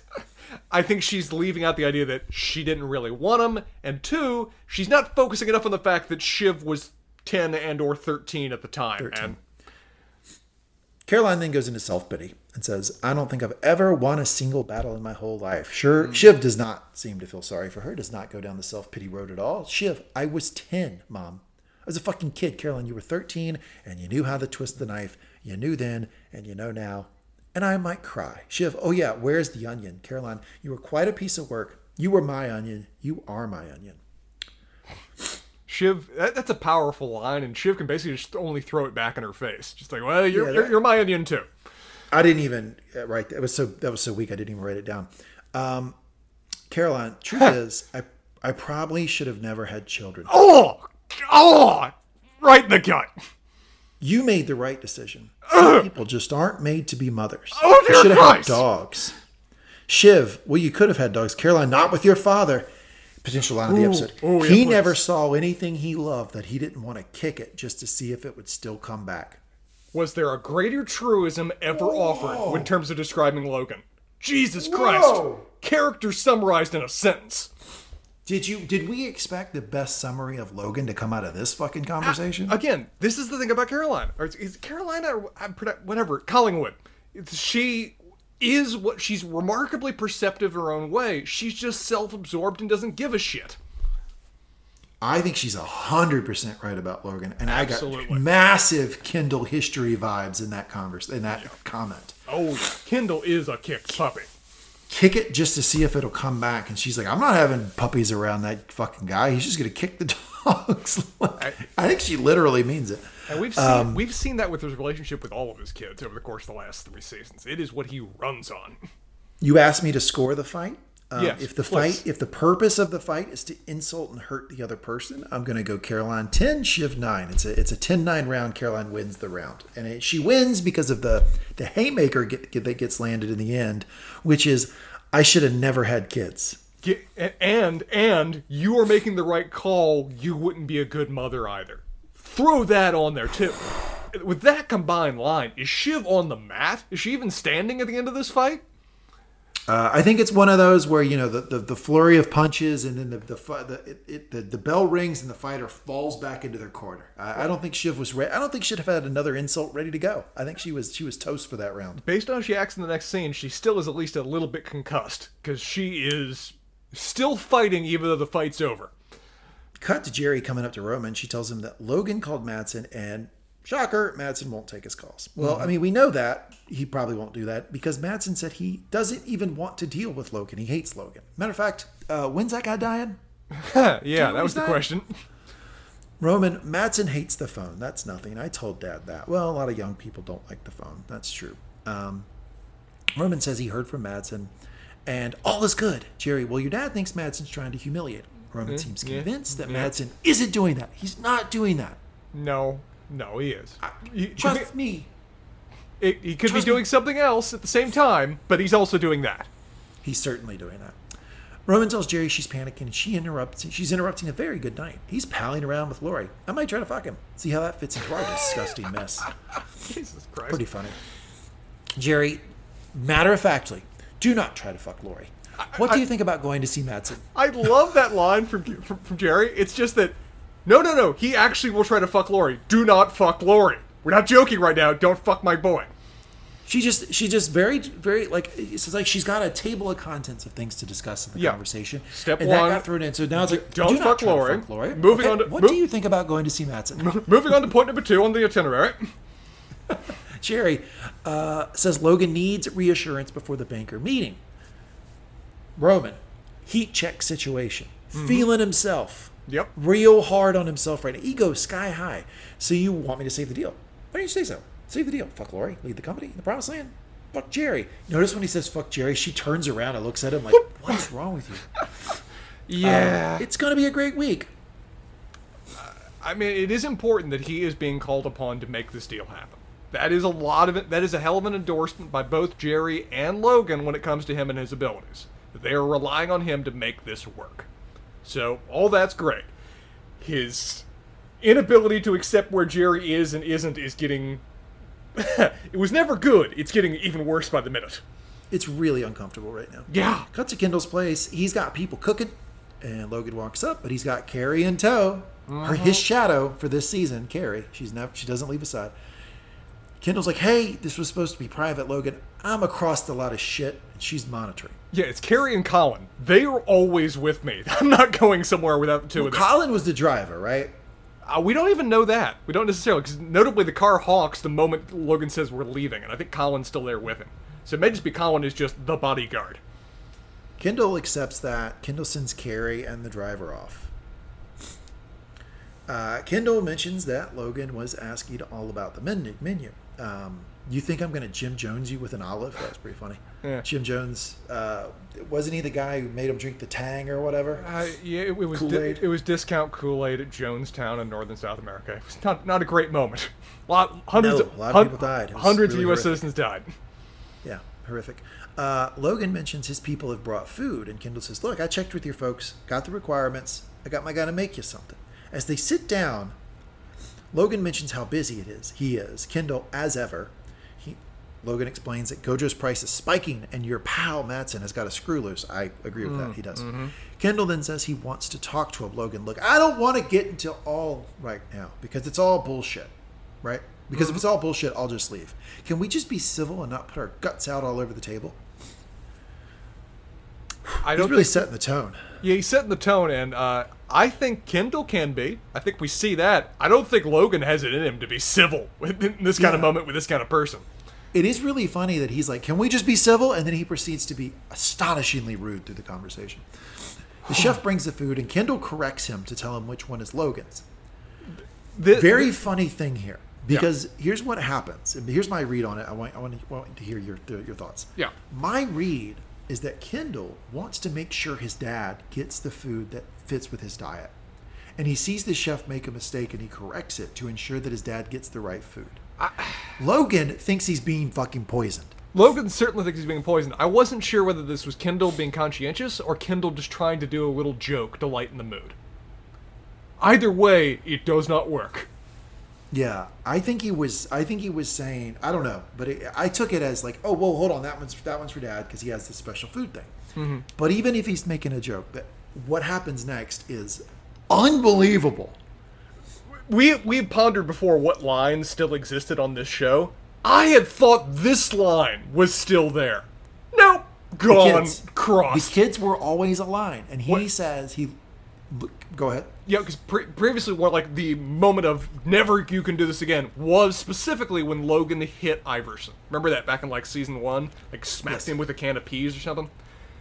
That was a, a line that could not be crossed, and everybody accepted it. But now, Logan looks at his food, skeptical, I would say. Mm-hmm. Where are the kids? I'd like to say hello. Kendall's like, sure. So he calls Iverson, specifically Iverson, the one kid he hit. Uh, uh, no, no- notice that the kids are doing the whole Game of Thrones thing of they're significantly old. They look significantly older than the last time we saw them, just due to production. yeah, they delays. really do. He looks like he's he's gained like a, grown like a foot and a half. Yeah. Uh, and he proceeds to sort of force Iverson to eat the food. He says, "Do you like mozzarella?" And Iverson says, "No." And he says, "Okay, we'll eat this anyway." And Iverson like looking at his dad. It's like, do I do? I mean, okay. So he eats it, and he says, "Yeah, okay, it's okay." Logan, off you go. Kerry's got something in there for you, I think. Kendall looks at him, as astonished as we all are. On there's multiple levels. right? ah, It's astonishing that he thinks Kendall's trying to poison him. Yeah. But it's even more fascinating that if if he thinks Kendall might be trying to poison him, his answer to this is to force Kendall's own kid to eat it. can you think of a more effective power play? By the way, I mean, just No. I wouldn't. It wouldn't have even occurred to me. Wouldn't have even crossed my mind to do that level of evil power play. But Logan, no effort at all, summons that to the situation. But fundamentally, what he's saying here is, your kid is Im- is about important enough to be my food tester. Yeah. that's about how important Iverson is in this whole thing. Just keep track of that as we go forward to this conversation. Kendall, who do you think I am? You think I want you dead? I'll be broken when you die. So I think that's true. I think it's true, but I also think the fact that he says I'll be broken when you die is Kendall in his low mode. Yeah. Kendall That- two, that word two episodes ago would not have said that last line. He might have said, "Who do you think I am? Mm. You think I want you dead? I don't want you dead." But that I'll be broken when you when you die. Yeah. He's in his feelings right now. Very good call. Um. All right, so we've we've seen some shitty things from characters. Logan asking getting Iverson to eat the food that he thinks might be poisoned.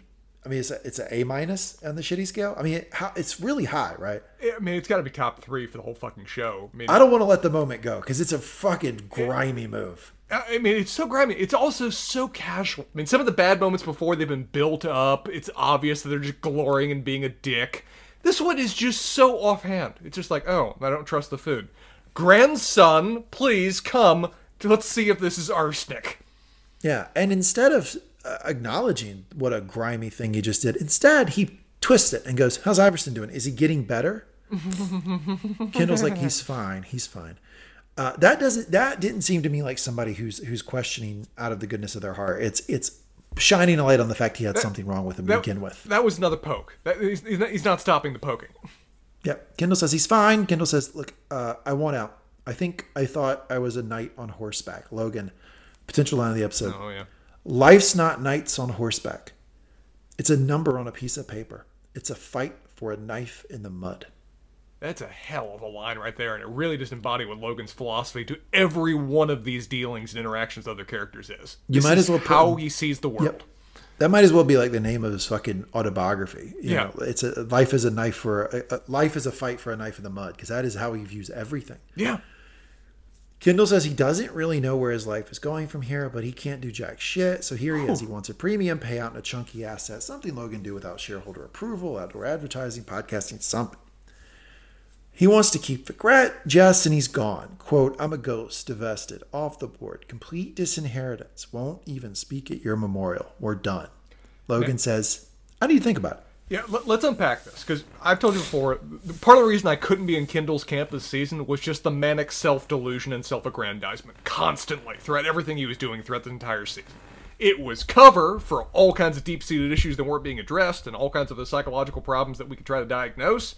But as depressive as this Kendall is, this is an honest read on his character that we haven't gotten in a long time, and it's coming from himself. When he says, I can't do shit, I can't do jack shit, that is a remarkably honest moment that I think we can only really get out of Kendall on this show. Well, he can do things, right? That's also not fair because I mean, he we've seen him do really good work when he was locked in for Waystar. Uh, better, he his ceiling is higher than the other kids from what we've seen when he's actually sitting down doing work. I mean, he remember when he said with the Vaulter deal when he actually sat down and like went through the books Yeah. and figured out that they were fucking with him on the numbers. Like that's something Shiv and Roman could not do.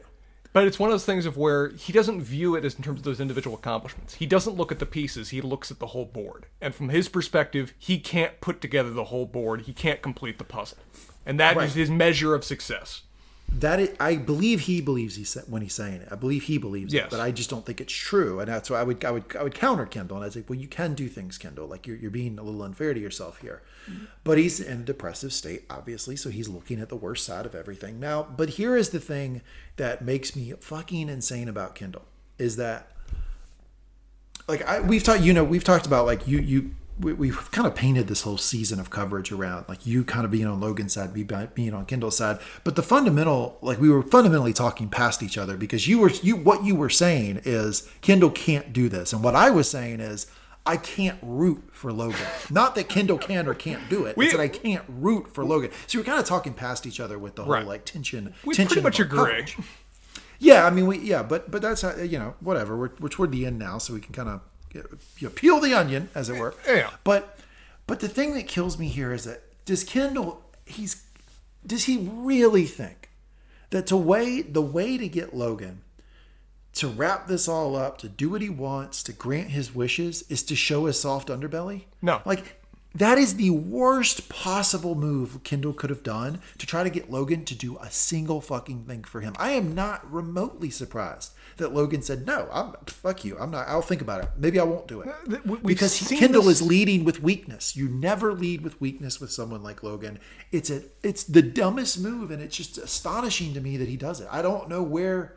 I mean, I, I know he's depressed, but like he's he has to know you can't lead with weakness with his father. He's seen it before. We've seen it before in terms of their own interactions with each other. The moment you share the moment of weakness, Logan's default reaction is to exploit it and try to get more out of you. We- As we just heard from his from his ex-wife, he will kick you just to see if you come back. That's what he that's what he runs on. Even if he says he loves you, even if he does love you, that's how he acts with people. Dad, I want the buyout because I've lost. That that he doesn't give buyouts to people who've lost. No, he doesn't have to He gives you. buyouts to people he has to give buyouts to. And he was willing to give a buyout to Kendall when he thought that he was a formidable opponent. But this Yeah. whole like, oh dad, I'm I'm a complete piece of shit. Can you please give me two billion dollars? Of course he's not No, do I don't need to anymore. Yeah. Plus, Um, I don't actually want you to go away. That was a strategy. Kendall then says, Wait, you offered Logan. Nah, it was for fun. Logan, maybe I want you close. You can do the mail. Keep you rattling around. Kendall says, Look, we tried that. We actually did try that. And I can't. I thought I could change things, but there are things that you're able to do that I can't. Maybe. Logan just looks at him and says, Maybe. what a what a tension. Whoa my god. Yeah. What a moment. Cut it with a Ah! knife. Kendall says, "Look, you you've won because you're corrupt, and so is the world." Kendall, I'm better than you. You're you're. You, you, I hate to say this because I love you, but you're kind of evil. Yes, yes, yes, Yes. he is. Yeah, not, Logan ki- is definitely evil. not kind of. You can debate pragmatic evil as much as you want, but the man's evil. Logan tells him, "Do not talk about things you don't understand." Kendall, well, you're smart, but what you've done is what you've you've you've monetized all the fucking the, the American resentments of class and race. And I thought I was just telling folks the weather. Now this is obviously a Fox News. this is on the nose commentary right here. Yeah, they're talking about Fox News here. No, not just Fox. They're, they're talking about concer- they're talking about a certain element of media in general. Rupert Murdoch, what Rupert Murdoch has done. Yeah, sure. Uh, yeah, and it, it, it monetizing the resentments of class and race of one side of the political spectrum.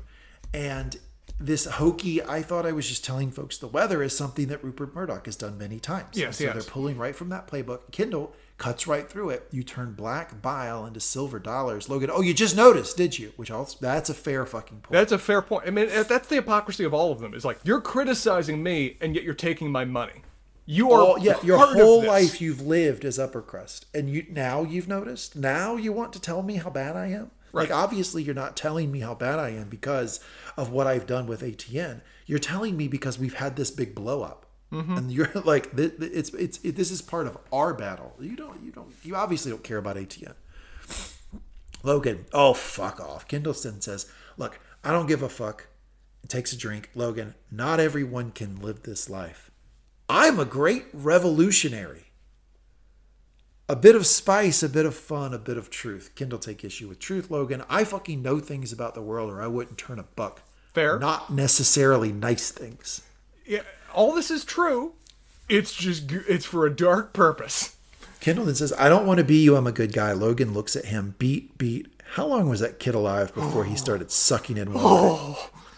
Jesus Christ, Logan. We were waiting to see this whole season was he ever because you remember what Kendall did at the end of season two that healed her out in public, saying, "My dad's the bad guy. My dad's the one that did this." Logan always we all thought this. he couldn't do it because of the leverage of the Chappaquiddick incident. And Logan, early on in season three, said, "Look, I can't talk about that because I helped cover it up Yeah.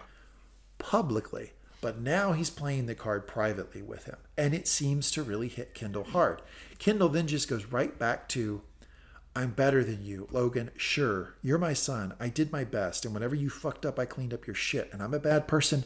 Fuck off, kiddo. Good night. Spencer, two Score- questions for you. Yeah, first, score that fight.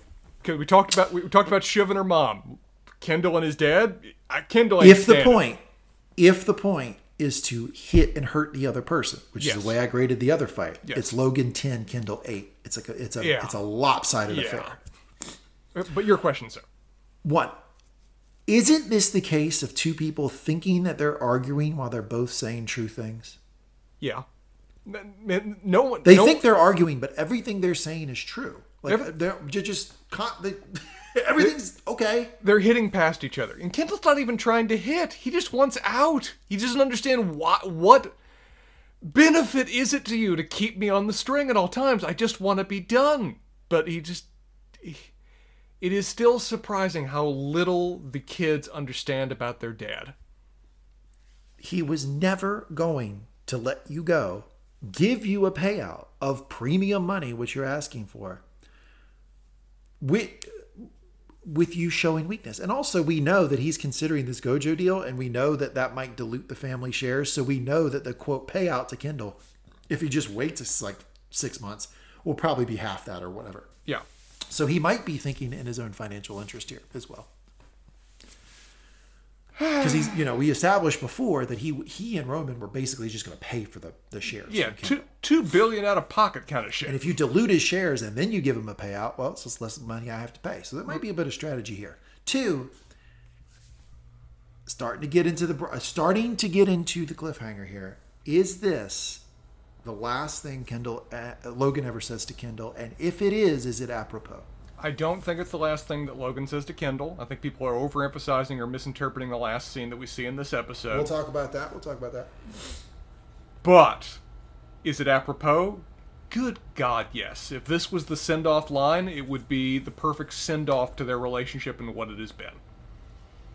You're my son. I did my best. Whenever you fucked up, I cleaned up your shit, and I'm the bad person. Fuck off, kiddo. Good night. That would be a pretty good last bit of dialogue from those two characters. Anything on that? I mean, this is obviously a big. This is a crescendo scene Man. for the season. What are your thoughts? I mean, they're both wonderful actors. The two of them working together in moments like this is part of the reason I've been disappointed that they've been kind of estra- estranged, just because, good God, are they great working off each other. It is. There are a lot of really powerful scenes this episode. This may be the top in, ter- in, ter- in terms of what we get, what we see and where it goes. It's something else. Um, uh, yeah, I, it's it's a big culminating scene, and it like every scene with Logan and Kendall, it seems that Kendall is not quite ready for it, and Logan just runs over him, and it's it's frustrating to watch um, that he just doesn't ever learn the lesson. He never learns the lesson. the nature this show loves to go into the cyclical nature of how these people interact with the world that they don't learn their lessons and they just have to keep on going through the pain of them over and over and over again it's sisyphean the life these people leave And I'll give Shiv credit. Sh- Logan would never have been able to run over Shiv the same way in this conversation. Be why? Because we've seen it before. Shiv at least would have stopped and been like, "Hey, fuck you!" Like she has that gear. Mm-hmm. Now we we have the added difficult, the added sort of like uh, tension of, of like Kendall's in a, in a depressive state here. But it does seem that every time they get into this dialogue, when Logan runs over Kendall, he just eats it yeah and and we know that Shiv wouldn't do that. Like at, at a bare minimum, she would at least say, "Hey, look, fuck you." Like, uh, and I think there would. I think Kendall needed a little bit of "fuck you" in this conversation. he needed a little bit the problem part of the problem is the only interactions they seem to have is when Kendall in his mo- or, Kendall's in his most depressive spe- states so it's never kindle at his most punchy or best Cut to Shiv coming in the room to see Tom. She says her night was bad. Talks about the bachelor party. Um, Tom talks about the bachelor party. Here's his summary. Roman implied Peter might have killed his first wife, and then he tried to goad Peter into uh, Goad Lori. goad, goad Lori into talking indelicately about Gerri. Well, we knew that last part was going to happen. Yeah, absolutely. He was going to peel in, yeah, try to figure out some of the, the sex life between those two. You knew that was going to happen. Shiv gives him a big kiss and says, "Let's have a baby. I'm going to fucking fight, Tom." So she's she's in front. She's got her boxing gloves on. She's in front of the mirror. She's talking herself up. She's saying, "Look, it's not going to be given to me." I, th- I used to think basically. I used to think that it was Dad was going to give it to me. He's not going to give it to me. I have to take it. I have to beat them all, and I can do that because I'm smarter than them. This is Shiv basically shouting to the shouting to the night, "I will not be my mother," because man, did that conversation rattle her that she just had. Yep. She comes back. She wants to have a kid. And by God, she's going to be successful. She's going to get wins. She's hmm. not going to be sitting there at 65 saying, I've never had a win in my life. Damn straight now. Let's see how that plays out right here, right now, shall we? Yeah, Tom's with her. Hey, he's with her. But, you know, w- w- you, that plan you had there that you just said about burning Yeah, down ATN, what about what about me? I'm What about me? And- oh, yeah, well, except, yeah, sure, except for you. Shiv then says she was going to blow up Roman. And then when that happens, she'll be the only candidate left. Shiv then proposes a bit of playtime, and it's trouble. Yeah, uh, I can't recommend their particular form of roleplay that they quickly get into because, dear Christ. So here's here's what I've discovered about Shiv. Yeah, please. You wouldn't expect it, but she wants to be a she wants to be a uh, she wants to be dom she wants to be with a dom in bed. Like she seems to want to be like her go to is like do something to me. Come on, do something to me. And Tom's go to is do something to me. Do something to me. Yeah, there they don't two square. People standing in a ring saying punch me. One like, you need- nobody has gloves on. One of you Like- needs to be a switch right now. Come on, you can make this work. like neither one of them want to fill that dom role in, in this weird like thing sexual thing that they're doing so it's super uncomfortable and it seems uncomfortable for them because neither one of them know what to do and what does shiv do the worst possible thing she can do because she goes to a She goes too real. extremely- Too real. extremely real place and says this You're not good enough for me. No, I'm way out of your fucking league. That's why you want me. That's why you love me. Even though I don't love you. But you want me anyway. Yeah, and, and Tom's horny enough he's willing to go along with the scenario, but you can see in his face he's like, "Ooh, we're gonna unpack that one later." That was I mean that she just basically Too mean. pull she pulled out like from from the from the dungeon like the innate fundamental original sin of their relationship and just shone a light on it. Yeah, like th- it's this- unbelievable. Tom Tom needs a safe word in this role play because he's out now. He's like, "Nope, nope, the mood's dead." He didn't seem too out. He went. He went in. He, Yeah. he did finish the job. It seems. Yeah, he finished the job, but he's still talking about it the next day. Yeah. Cut to the next morning. Connor walks up to Willa, says hello, and asks her if she slept well. Yeah, lots of sleep. Looks like she's hungover from the bachelor party, bachelorette party, uh, and he looks like he woke her up and asked her to come to breakfast. Uh, Connor's asking her what she's thinking, and she says, "Still thinking. Big decision. Real life decision. Thinking away." Connor, this much thinking can start to get unromantic. Just saying. Do you think she's gonna say yeah? Yes, I do. I think so. For pure for purely monetary reasons. Yeah, it seems like she's doing the calculation. Uh, cut to my guy Greg going up to the Duchess. Sc- I love Greg. Yeah, I love him. yeah. Score this interaction, please. How would we grade? You, you, you did. You, we talked before about how well he did with Comfrey. Is that her name? I always blank Comfrey, yeah, Comfrey. her, yeah. How well he did in the last conversation with Comfrey. I think it's fair to say this one doesn't land quite as well. Well, here's the thing. Yeah. It's a little hard. I'm trying to think of an example of friends that we have. I don't think I have one. It's trying to. It's kind of hard to, to grade his interactions on an individual interactive basis, right? Because It's there's true. a whole shtick to Greg. It's true. And yes, he's going to have instances where he looks like he's fumbling and sort of bumbling about. It's- but in it's reality, he is and his charm. He's, be, he's becoming more charming. So it's kind of hard, right? Yeah, it, it- So- he's pretty quickly encouraging people to let down their barriers a bit around him. He said, I've overheard that maybe you were part of a titled monarchical situation. And she says, Yeah. But she also works as an online brand ambassador for fermented yogurt. And he says, I've had that. It's a gut cleansing treat. That's a way of putting that right Look at there. that rapport. Look at that rapport. Oh, come on. You, you left out the best part. How he tries to start the conversation with the watch. The useless Yeah, watch he is still on his arm. So, look at that. The watch. is- Apparently, the watch isn't working. You think he still hasn't figured out how to wind it? Someone wind his watch, please. Roman does a drive-by, tells him hands off. Contessa tells him hi. Greg, you can keep the Contessa company, but don't look at her. Everyone knows what you're thinking, and it's disgusting. He then goes to Lori. Lori, how the hell are you? Whew. With Greg just left afterwards, like, yeah, sorry. He's. What does he say? It's like, he's a jerk. My cousin, a very rude man. Yeah. Which I, li- I, I like that the Italian lady just goes, yep, yep, he is. Moving She on. agrees. That's why I think he might be making inroads because when Roman leaves, she's still there to talk to him. She's still talking to Greg, and oh. Ro- and Greg's able to like create a sort of like me and you against Roman thing. Like, isn't Oh. he so rude? And she's like, yeah, he is. God, is Greg going to get the threesome that Tom turned down in season two? He, I think he might make inroads with this lady. I think I think Greg has way more game than people realize because he's authentic and he's funny. And what did I what did I say in the, the previous podcast? What I learned in dating. I'm not saying this is right. I'm saying this is just what Be memorable. you got to be memorable, and by God, that man is memorable. And he, he's very naturally disarming, and that serves him well. Absolutely. Cut to Shiv. She's mentioning that Gojo's stock popped, and uh, it held. And A lot of market- stock, lot of stocks pop. Yeah, Not and- a lot of stocks pop and hold. And to the degree that their market cap is now comparable to Waystar. Important data point Well, she said by midweek their market cap is going to be. be close to ours. So it's a couple, like it's a maybe maybe type situation. Like if it keeps going, then maybe Shooting it will be distance. close. Shooting distance. Exactly. Tom then mentions the previous night. I was thinking more like uh, love beads or a sexy fireman, but it got into the realms of you don't love me. Yeah, Shiv, that's a realm. Shiv, okay, well, what happens in Sex Vegas? Tom. So basically, what happens here? I'm not going to go through the whole dialogue. Basically, what happens here is Tom is saying, "Hey, can we talk about that? Because that really hurt my feelings." And she's saying, "Hey, look, I was just saying sexy time stuff. Don't hold it against me." And Tom's like, "Yeah, but you know," and I think it's a very fair yeah, but. Hmm. Um, Shiv then finally, then finally, uh, Tom lands on, well, "Did you even mean it about the kids?" And she says, "Yes, but, but."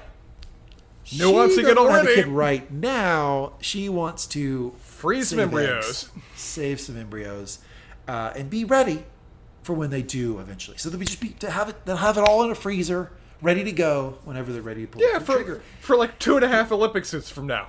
That was the funniest shit. She's like ten. He's like ten years. That's like two and a half Olympics. That's a good Such a funny way of putting that. Shivman says, "Well, it, it's something happens. Uh, you could destroy them." And Tom's like, "To "Destroy them? Like if you died, I'd still want to have your babies."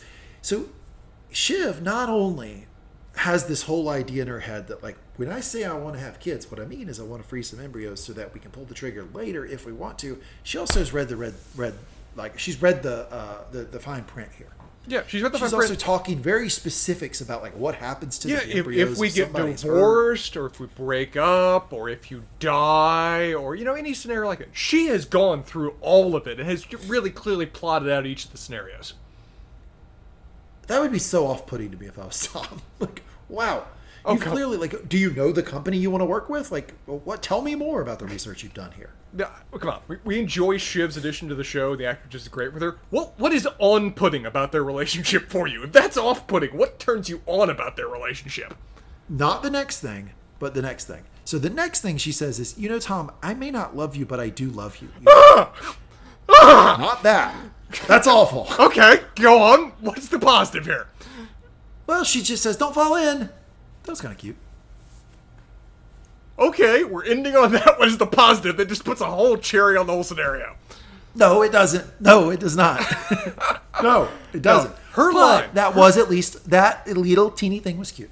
Her cold light of day line of I lo- I don't love you, but I love you. Shiv is He should run. What? This is Shiv being her dad. This is Shiv kicking Tom to see whether he comes back. This is exactly that. Yeah. We're seeing it Yeah. live. Eh, Or or it, it- that is that's really good. Or she's got a little Roman in her, where Roman likes to joke about the truth. Uh, sure. Little column A, little column B. I think I think the Roman It's- thing is partly what his dad does too. Yeah, it, yeah, exactly. Maybe he's getting that from the, the original source is, is Logan, but they like like to joke about the truth. Um, it's a really really Well, tough here. not only like to joke about the truth, they like to joke about the most painful aspect of the truth. They like to joke about the truth that you don't want to admit yourself. We've been waiting for the Tom heel turn. We've been waiting for Tom to Is turn this- on the family, turn on Shiv. We keep we saying- thought it was we thought it was going to be to join Kendall. It looks like there's not even a side to join anymore. Where where is this heel turn? It's got to come, right? Tom at some point has to say, "Fuck you, Shiv, I'm out." When is it happening? Dude, how many times have we said, well, it's gotta be now? It's gotta be that? Six, seven times over the course of the last few seasons? I don't the, know. The, the primary executive producer for the show, as much of a show, the show doesn't really have a showrunner, but as much of a showrunner as they have, Yeah. said it will not go past five seasons. Now, I hesitate telling you that because you have a, a very long history of when someone says that about a show, Five them to it. seasons?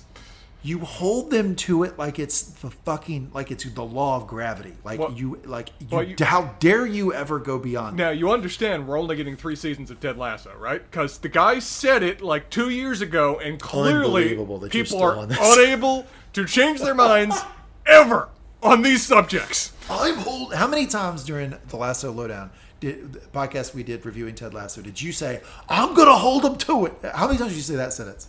Seven? Eight? I don't even know. I get invested in these things. I love shows that know when to end and it's planned lot. out. Don't take this from me. Yeah, well, they have said they're saying now openly that it's only going to run five episodes, five seasons. And people can never change their minds. This is a well known fact when it comes to showrunners. Well, there. Here's the thing, though. It's very different than than the, the Ted Lasso thing, right? Because they said the three seasons thing like early on in it, right? Yeah, that was Like, their This marketing is how we pitch. just sort of thought like they are well into this show, Succession. They're in season three. They're th- they're thinking about the ending now, so they might really actually only go five seasons. I don't know. I'm I'm kind of inclined to think the next season might even be a good place to end it. I want we talked about this season being kind of retreading ground when it comes to the plot points and plot points kind of falling to the side. I worry this show could eventually get a little bit too navel gazing if it goes on too long. Yeah, it's getting there. So, but I bring all that up to say, like, if they're gonna have Tom do a heel turn, if we are approaching the last season or the penul- penultimate, Now's the time. Yeah, maybe it's time, right? Maybe it's time he go ahead and do that. All right, let's cut to Roman showing up to see Matsson. He has to take a helicopter to get to a boat to get there. As Roman one does. getting into the boat. Matsson tries to help him. Want me to hold your hand? Roman slaps his hand, piss off, and he gets up there. Roman compliments the place, and Matsson says when he got it, he wanted to make sure it was the best in the world, but now he's sleeping on a camper on the floor while doing research into the best mattress in the world. So this guy, they really did write him as what we know about Elon Musk. I find him to be kind of boring in the same way I find Elon Musk boring. I think he I finds know about you. himself. I think he almost acts like he finds himself boring. He just has that aura about him of just consistent boredom with the world. Matsson says he's not feeling great. I'm fine, but not really. Roman, maybe let's leave the little feely feelings out of it because I'm going to give you nothing. I appreciate that honest marketing out of Roman. They go to the water to look out. Matsson asks Roman what he's worst at. He says success doesn't interest him anymore. It was so funny when he said this. I was watching the episode with my wife, and, and Sarah literally just went, Oh no, I almost hurt myself. My eyes rolled so hard when he said that. I actually had to stop watching for a minute. Success is so boring. Uh, it- well, Spencer, you want to know how to do success? You want to know how to do it? Tell me, tell me, man, tell me. It's very, very easy. Anyone can do it. Analysis plus capital plus execution. There you go. Boom. Done. Can you give me a little more detail under those? Like I need some bullet points under those headers.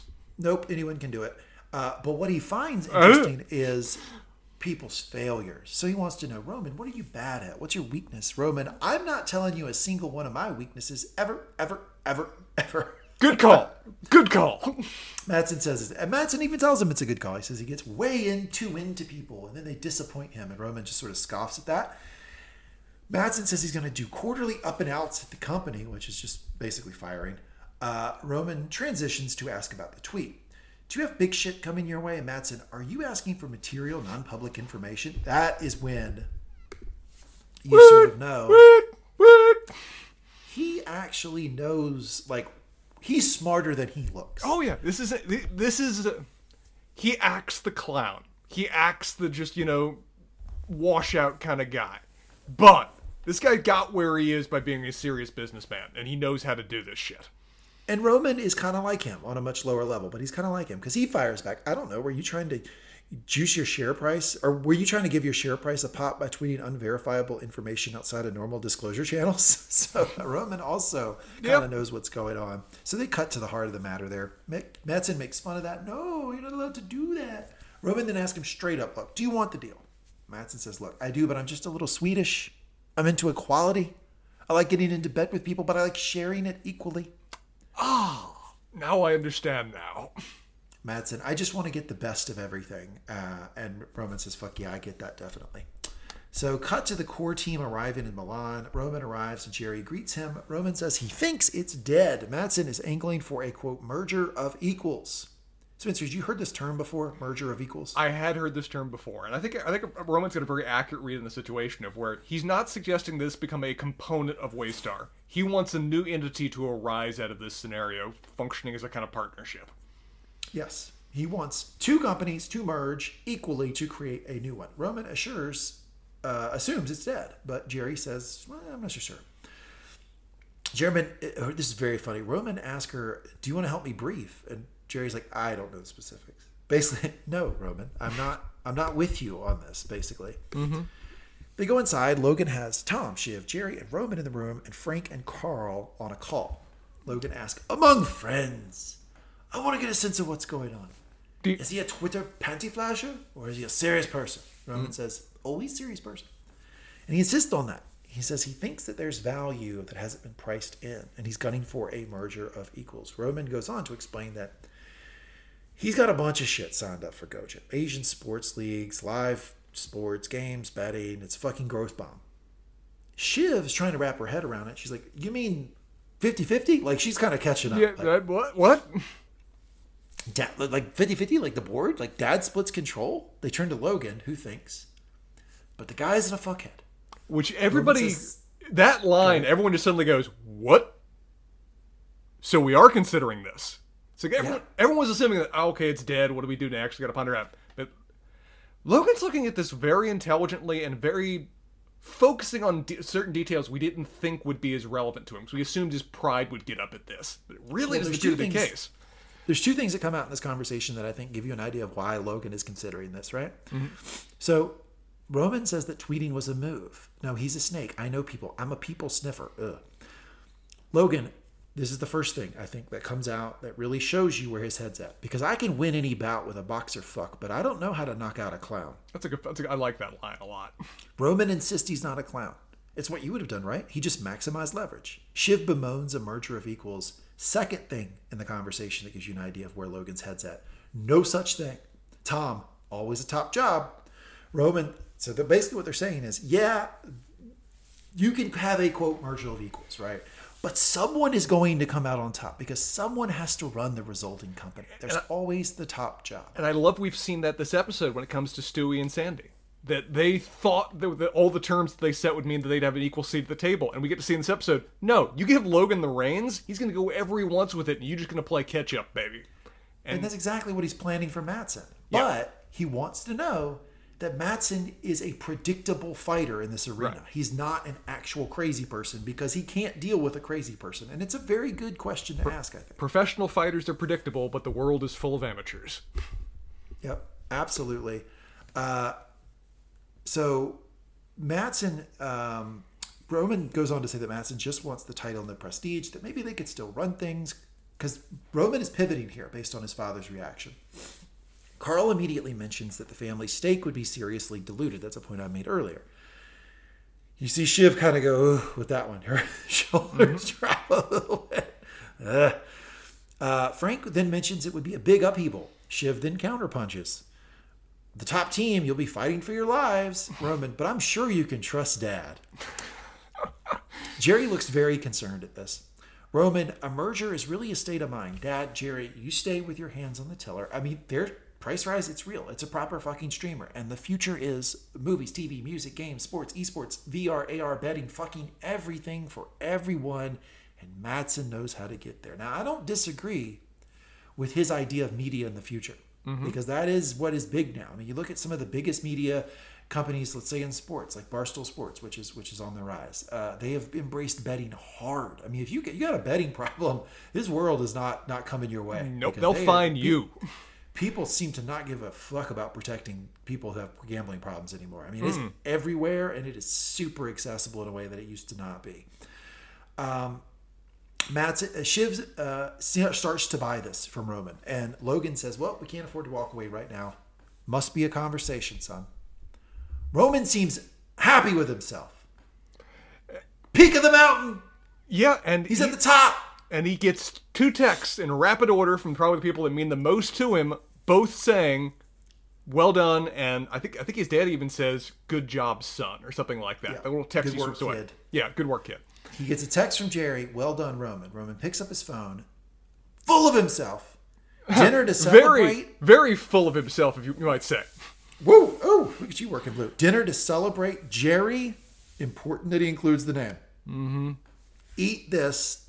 Attaches a picture of his dick. Is going to go up to the two line to type to put Gerri, but instead a text from his dad flashes down. Because you know it on this on the screen on your iPhone, it'll, Yeah. it'll drop down. The text will be a preview at the very top, and when he goes to click two, without thinking, without seeing, he accidentally clicks the message from his father that had dropped down that says, Good work, kid. What does all this mean, Spencer? It means he sends dinner to celebrate Gerri, eat this, and a picture of his penis to his father. Right I- there in the middle of the meeting. I had to stop the episode. I had to stop the episode. Was it a pausing situation? I paused and I paced around my house, like, oh my god! Among the things we could have predicted, did you on your bingo card was Roman tweets dick pic to dad?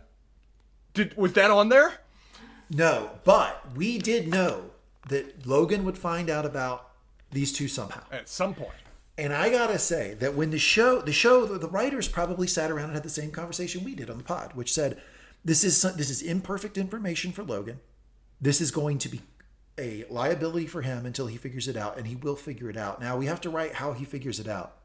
They decided to make it the most fucking awkward, cruel, knife twisting, painful possible way for him to find this out. It's unbelievable how uncomfortable Okay, this is. we, we talk about wonderful actors in this show, but the physical acting of Culkin in this moment after Kieran he Culkin, puts yeah. two and two together that that vibrating phone on the table is his father's with his dick in it. Well, he turns. He he he, he looks at his text. He go- goes back to his phone It's confusion at first, yeah. and sees that he sent it to his dad, and then absolutely, I mean, give him the Emmy now because he just the way he collapses into himself, and he actually looks like he turns pale. He look, turns pale, and then when his dad just said, "I need five and walks away, he looks. We have not seen Roman look sad and teary-eyed before, and he sells it perfectly for how Roman would respond in this moment of where he's, huh, as someone posted on Reddit, he's watching the, the rise and fall of the Roman Empire happen here right in front of him. It's just nightmarish how this is so quickly this is turning on him.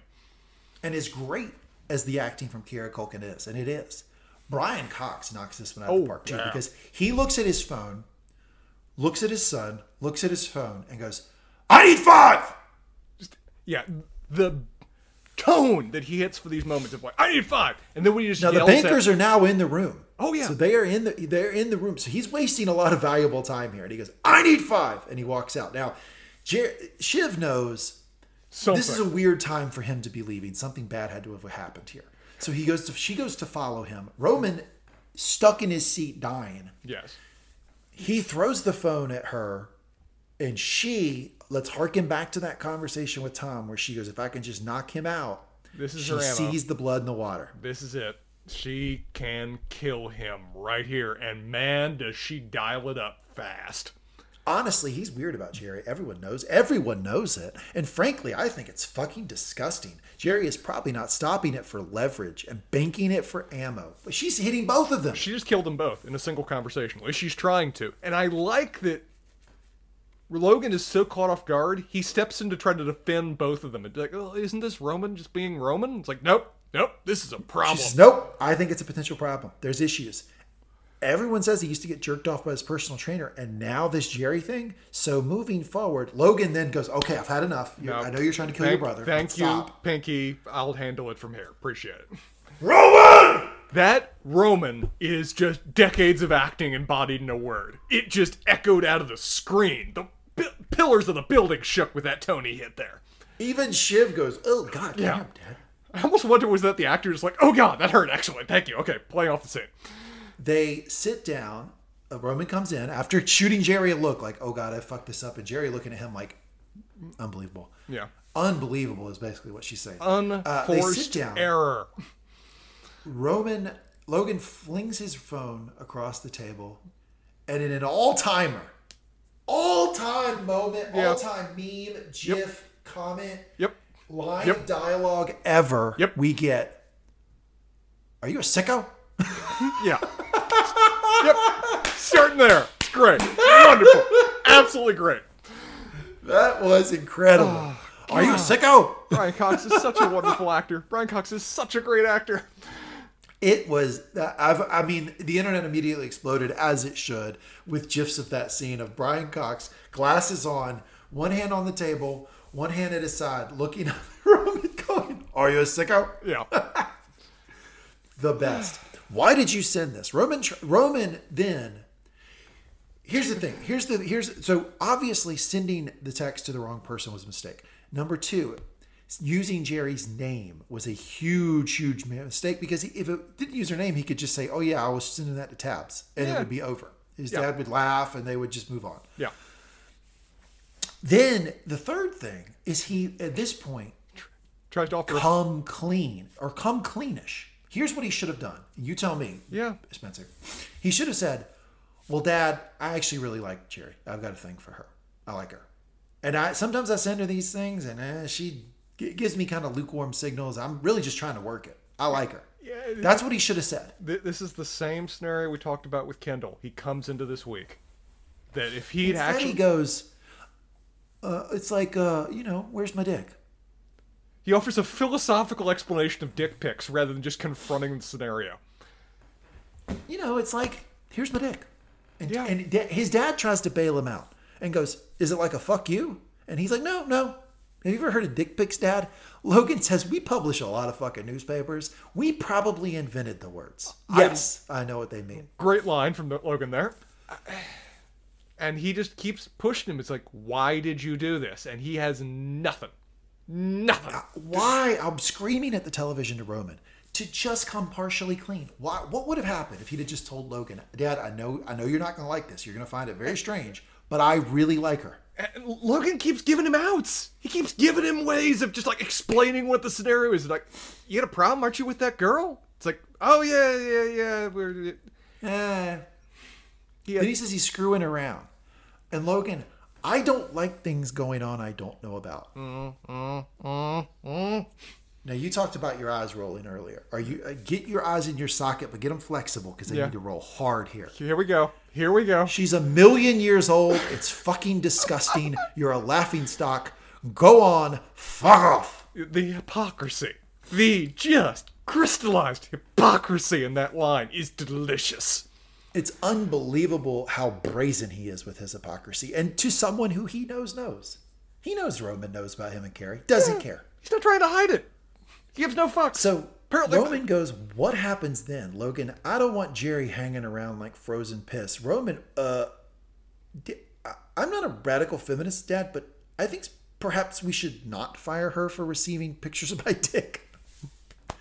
I Can, can we embody? Yeah, well said. A philosophy for our age, right there. Yeah, pretty solid point from Roman. I think that's baseline. I think Yeah. it's baseline of what we should do here. We're celebrating any humanity from these people at this point. This is what we're celebrating here. She shouldn't be fired for receiving my dick pic.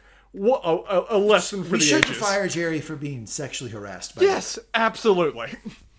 Uh, and this is the scene. This might surprise you, but this is the scene that I all day. I'm, I'm actually on vacation right now. Yeah. And I had to do this podcast. And sometimes when you're you know you, you're kind of like on vacation, but you have an obligation, it kind of eats at you all day. Like it could have been work for me. Yeah, yeah. But you know what, Spencer? It's not because of this scene I get to talk to you about. I'm so fucking excited to hear your thoughts on this scene. Shiv Gerri. Shiv pulls Gerri. ac- Yes, Shiv pulls Gerri aside, and man, does Shiv think she is slick here.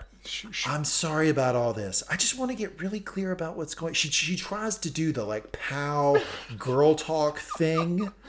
Oh, Most importantly, I want to see if you're okay. Gerri just sort of nods. It's not a big deal. Shiv, God, this must be so hard for you. Do you want to sit? Gerri doesn't even sit. Right there, there's a sign. Shiv, so has this or something like this happened before? Gerri, I I can't recall. Spencer, Attorney, attorney head on. Yes. how proud are you right now? I'm so. n- She is concussed. She is surprised by the scenario, but she is right there with the legalese. I'm with her. She does snap into lawyers so fast. I was so impressed how she just goes, I can't recall. Like perfect answer. She reads not- the. Yep. She reads the scenario perfectly. Immediately, it's like, oh, this is an indictment. This this is somebody who has their own purposes here, and I can be on the chopping block just as fast. Give them nothing until I can reassess. Yes. If you like, I'm not a lawyer, but I know this. If you're getting asked questions in a situation where you have that you are could be implicated in some sort of wrongdoing, give non-answers until you get a lawyer. Yep. I can't recall. I don't know. I'm not sure. I'll get back to you know. on that. I'll get back to you. I, you know what? I, I'm, I'm having trouble remembering right now. Any of these things, just say that, and then go get a lawyer, which is exactly what our girl Gerri does. Because Shiv then says, if it did, did you ask him to stop? And Gerri said, let's talk about this tomorrow, okay? I just need to check in with some people. I literally, I was watching this the uh, uh, on Sunday night. I paused and had the my. I was like, I fucking wish Spencer was here with me because I I know he would be so happy about what Gerri's doing right now. Because so many of these shows we've done we've done reviews, and you've had to be like, your lawyer hat is has your head exploding. Yeah. Like, oh dear God, they never do that. stupid. Why would they do that? And suddenly I'm like, oh, they're doing the right thing. They're doing it beautifully. She's acting like a lawyer. Finally, you have one you can be proud of. Well, she's And also Gerri. she's also acting like an experienced campaigner. She's looking at this young whippersnapper making a move, and she's just like, "Oh, you are digging your own grave, and you don't even know this shit yet." Shiv then says something that I believe could blow back on her in a very negative way. Shiv's doing something that could blow back on her. Do tell. Yeah, she says, if you can't, she says, I just want to be clear about what was going on for your own well being. And if you weren't like uh, soliciting these picks or okay with them or happy with them, like if you were, then that would look that, and you don't speak. But no, let me, let me see what she's trying to say. I- I've got No, no, I got you. I got you Okay. she says if you were not okay with these and you don't go to HR, it makes it look like you were okay with these. Mm-hmm. So you need to go to HR, you need to speak up. And then she says this part that I thought was way over the line. Oh yeah. If you can't deal with your own sexual harassment, it's not a good look. Oh Jesus. Right. What? Where are women supporting each other in the workplace with lines like that? It's unbelievable. Like that is such a crazy line. And then Gerri just says, I can cope. So she's just giving her nothing, which I just love it. Gerri's expression there is giving her nothing, but the reading between the lines is okay. That one I'm fe- that when I eventually kill you, when I eventually outlast you like I've done thousands like you before, we're going to remember that line together. Or maybe I help kill you with that line. Because Yeah. if this all blows up and goes to HR and goes to the board, I'm going to say that the president told me I needed to be able to handle my own sexual harassment. Otherwise, it would be bad for my career. Shiv then pushes her to report it to HR. Uh, and then she says, Gerri basically says, that's for me to decide if I go to HR or not. Um, Shiv then pitches the idea of going all the way up to the board with it. And Gerri succinctly thanks her for giving it so much thought and says, I'll think it over, okay? I'm going back inside. Shiv thought she could play Gerri. Shiv's an Thought idiot. she could play her. Sh- Shiv. This is what we talked about before, where Shiv doesn't know how to go for the easy win. She doesn't know how to do it. She doesn't know how to go for steady progress. She sees an opportunity to kill two people that could be potential rivals. She jumps on it, whether it's a wise move or not. Everything's So- heavy-handed with her. She she doesn't know how to hide her motivations at any point. She al- it's always on the surface and it's always gloating, and it just so consistently leads her to failure. Gerri is not the person you want to make an enemy right now. Gerri has no practical choice in this moment other than to sell Roman out. That is the play for Gerri. But by doing this, you are driving her into Roman's camp, giving her you are painting yourself as now their mutual opponent, where their best scenario is to oppose you. Now, you've asked me to score rounds and score conversations. Yeah. How do you score this round between Shiv and Gerri? Shiv walks out of this thinking that she is I- don't know how to score boxing. She a clear win. She thinks that everything has shifted in my favor. They're on the mat. This is going to be a cakewalk from here. That's what she leaves this fight thinking. What she reality when what reality she did, she landed a lot of ineffectual punches and sh- showed what the weakness in her style was in round 1. And the fight continues from here. Yep. So, so proud of Gerri. I'm proud of Gerri for doing what she. Gerri is the master of avoiding obvious of avoiding unnecessary losses, of taking of taking a hit, shrugging it off, and planning for what the next battle is going to be. And She does not make unforced errors. whereas Roman just runs on those. Cut to Kendall and his kids at a pool. Great shot of a donut with cream oozing out and a sunscreen bottle with green oozing out. I think what they were trying to show you is life of excess, is what they're trying to show you here. Um, the kids get up and leave. We see Kendall on a floating raft. Kendall seems completely trashed, really drunk. He's got a beer in his hand. Uh, then we see Kendall's face sort of hangs over the top of the floater that he's on. We get a shot from under the pool of his beer dropping, and then Kendall clearly breathing underwater. Um, he appears to be unconscious with his face underwater, breathing, and we get some terrible augmented chords, like really harsh ending um, from a score perspective of the episode, and then the episode is over. Okay, you already kind of tipped your hand as to what you thought here. I, I asked you, is that the last thing Logan's going to say to Kendall? And you said, no, I don't think it is. You think people are overreacting to the last scene. I'm going to tell you my thoughts here. Please. I don't think Kendall is dead. I don't think they're killing Kendall. But I wish they would. And this comes from a Kendall fan. Mm. I think Kendall's arc is over in the show. And I think the idea that he would do something like get drunk in a pool and and, and fall in and, and suffocate or, or drown, that's kind of in keeping with this guy. As much as I hate to say it, he's not gotten the help he needs. His drinking has gotten more more and more worse, and where he's put himself, he's put himself in this extreme position of danger. I I think that it's a natural, good ending spot for the character, and I wish the show had the guts to kill him. But I don't think they're going to. And and if they don't, I'm going to be really, really mad at this show for doing something cheap and easy to create drama at the end of the at the end of the episode. I think it's a cheap move that the show is better than, unless they kill him. Spencer, what say you? They're not killing him this episode. They're not.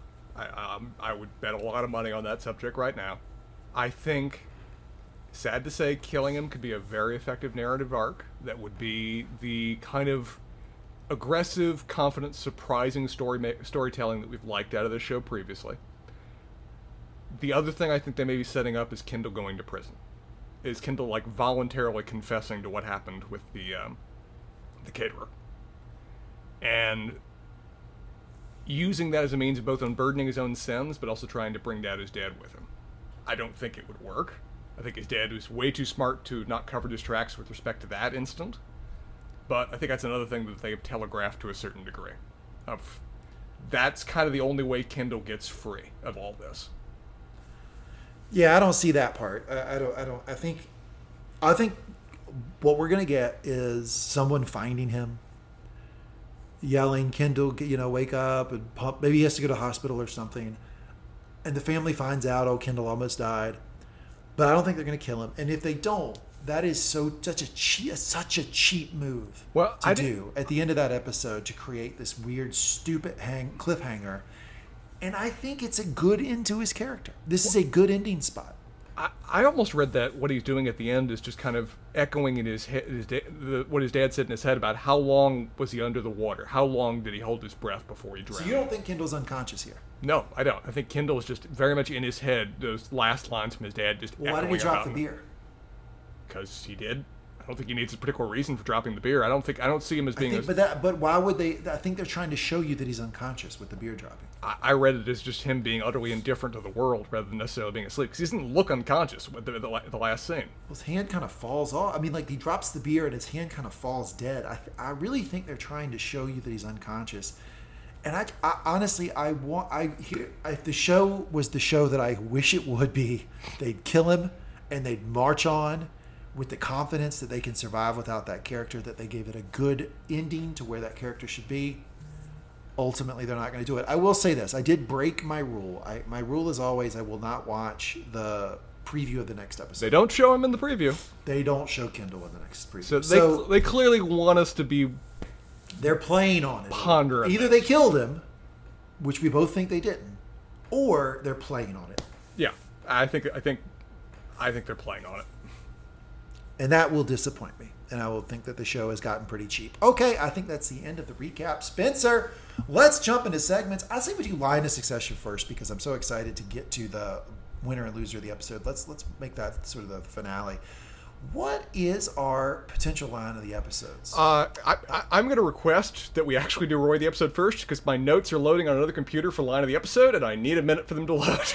so quick. Oh, okay. We can do that. We can do Roy the episode. I, it's just that that that's going to require some thought here.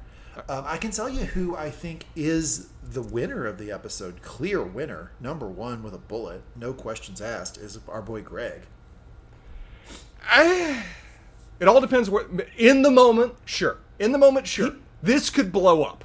This could be a problem. It can end up with nobody by the end by the next episode. But yeah, but that's all. That's like the, the reason I'm putting him there isn't because of like, oh, he got Comfrey or what. I mean, that's kind of nice, but he's now out of the shit.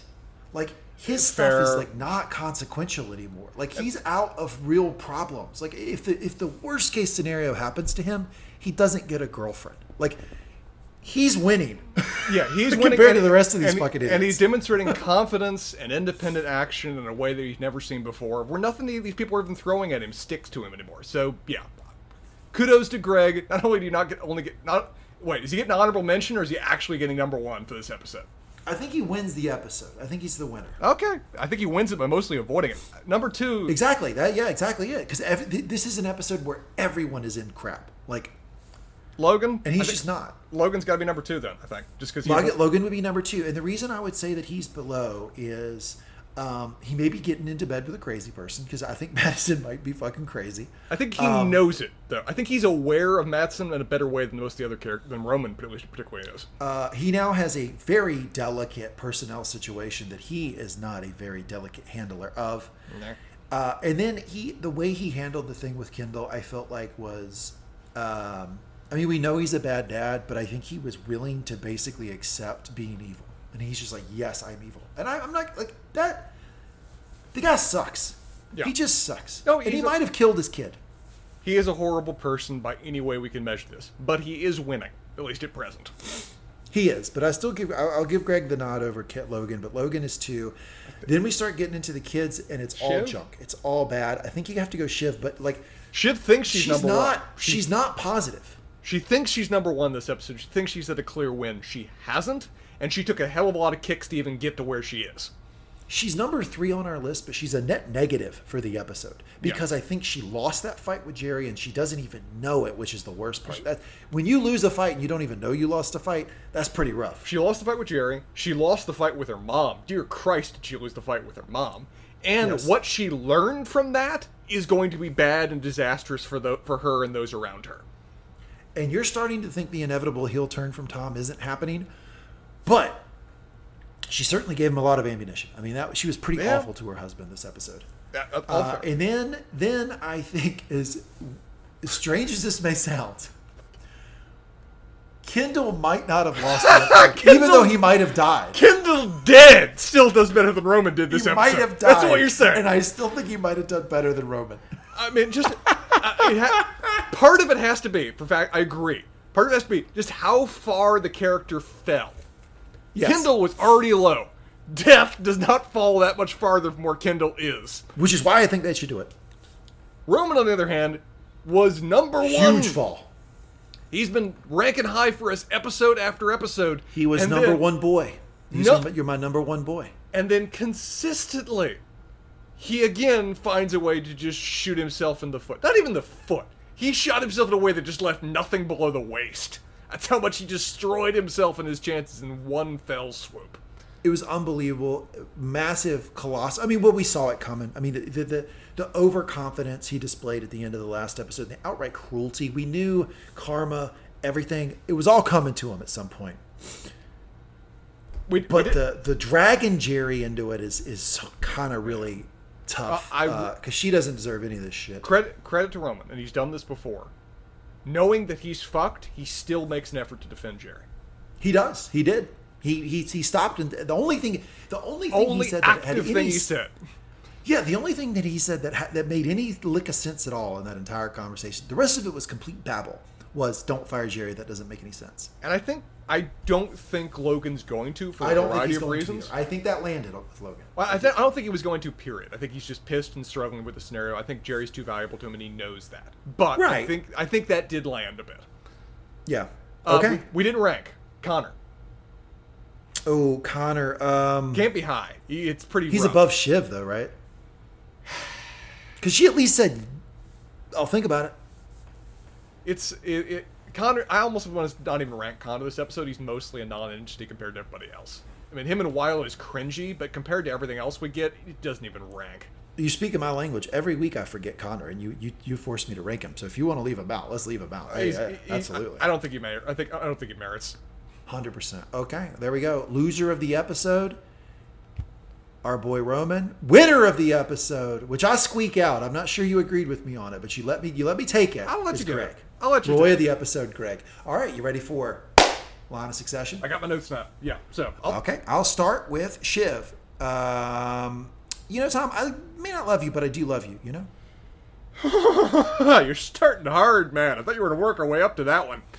Um, uh, Roman, look at you trying to get inside my head. Don't open Pandora's box. It's just more dicks in there. Uh, cousin Greg, uh, my cousin, a very rude man.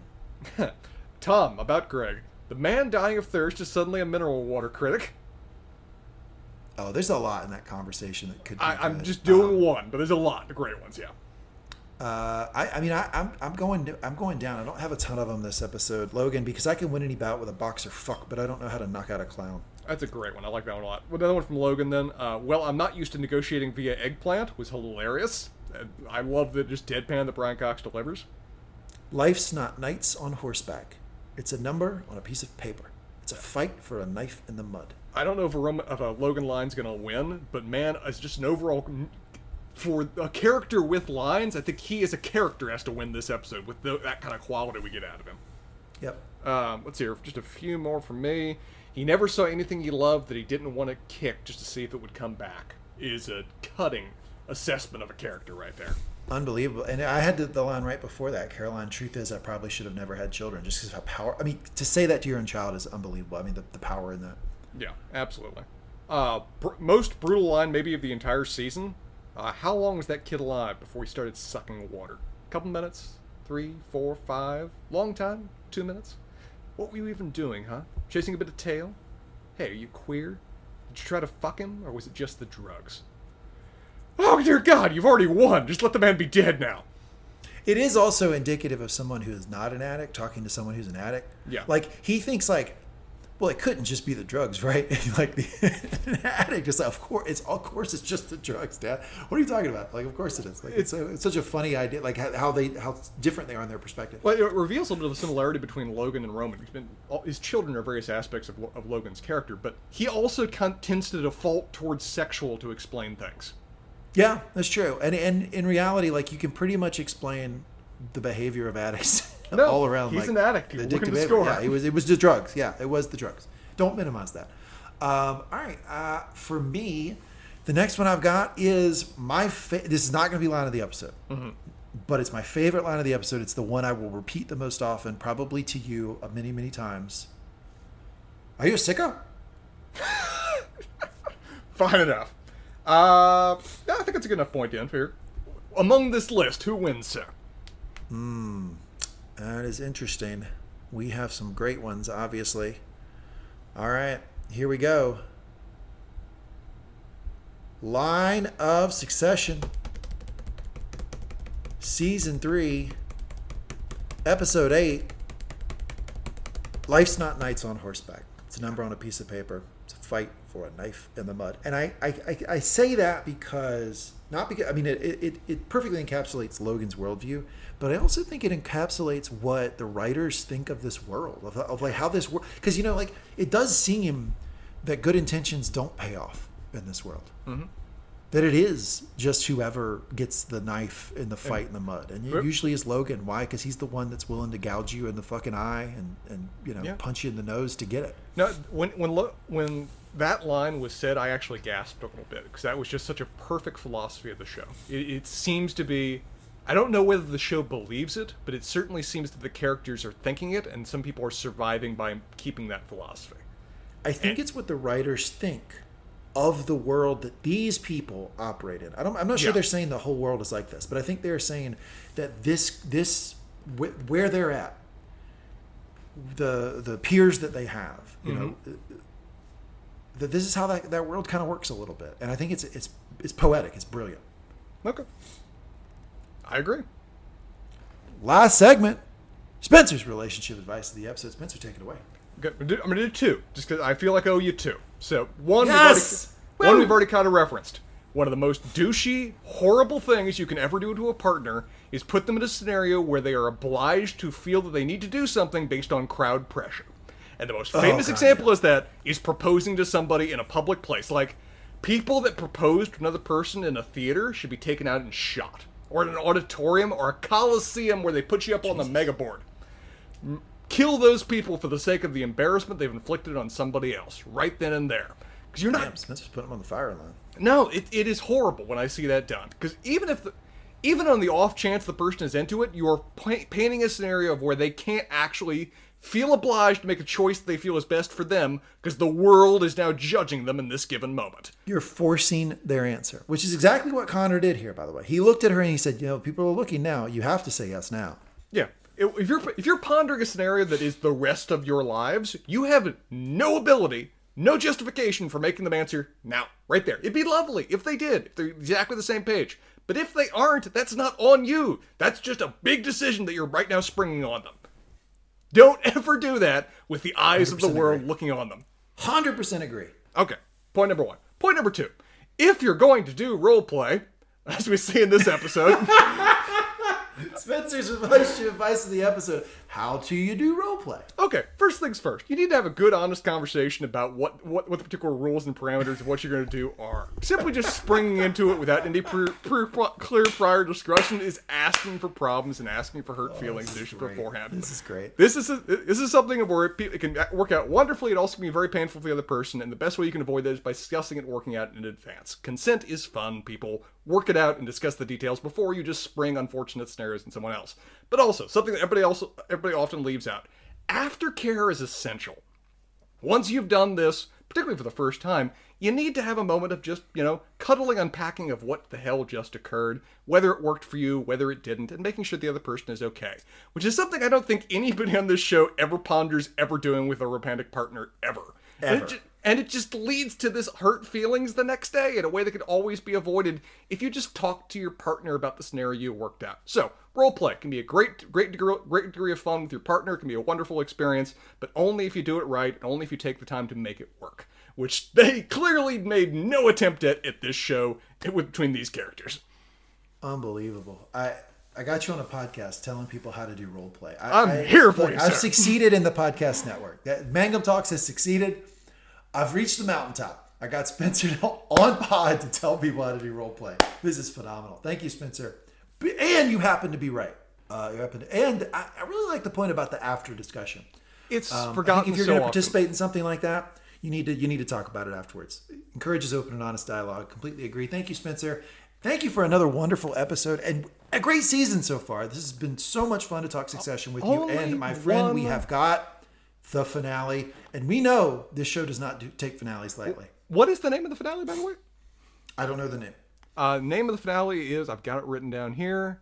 Uh, While you look at it, I Oh. will say that. Go ahead. all the bells say. All the bells say. And didn't you say that there's like something going on with the, the names of the finales or something? Some really hawk-eyed person on Reddit, I take no credit for this, noted that the end episodes of each season have been quoting a passage, certain parts of a passage of a poem that was written by John Berryman entitled Dream Song 29. I looked at it, I read the poem, it's a great poem. Every single of the lines is buried in there in what is a deeply depressing poem about a guy who is suffering from horrendous depression and is pondering whether he's a killer. Doesn't that feel kind of vaguely on point? Yeah, sounds like sounds like the story of Kendall. Um, so if that's the case, and if that's a representation of what the finales are supposed to be about, then maybe we'll get some sort of big moment for Kendall. Yeah, uh, we tend to in the end of these up uh, end of these seasons. Uh, so all I can say is that we've got a sample size of two, and the finales for season one and season two were a bang to say the least. Ooh, so yeah. I think we're going to have a huge episode. Probably going to be a lot of plot movement. Probably going to be a super packed episode. They're usually a little bit longer. So I am absolutely riveted to see where the show goes and what they do, especially with the the newfound uh, tidbit that we have that they may not be going for too much longer. They might end. They might wrap in another season or two. I will say this as just a side bet. In the event that Kendall actually dies in this next episode, or is found Yeah. dead in this next episode, I will wear a trucker hat to work in reverse. Whoa! Look at that. Spencer's going to be trucker hat guy. Big Throw- big trucker hat guy. throw- In reverse too. Throwing down, throwing down a bet for you. Put put some risk on the line here. Uh, there you go. Good for you. Uh, if if the the hat Spencer will do a trucker hat backwards, which by the way I've been we've been asking Spencer. You got to be a trucker hat guy. So I'm, I'm so glad that he's, You've he's been trying so hard. He's going to be a trucker hat guy. If Kendall is actually dead, uh, I don't I don't think he is. But I hope the show goes there. I hope they have the guts to do it. But anyway, next week I think we're going to have an absolutely full episode with a lot to unpack and a lot to do. So, Spencer, I cannot wait to get on the horn and do it with you. Thank you all for listening. We really appreciate you out there. If you're enjoying the podcast, please subscribe, rate, and review. Uh, we do this, guys, for you. Spencer and I are going to talk about the episodes anyway, but we record it because we hope it makes your day a little bit better. So, thanks a lot for joining us, and we hope you have a great week. And we will talk to you after the finale of season three. See you then.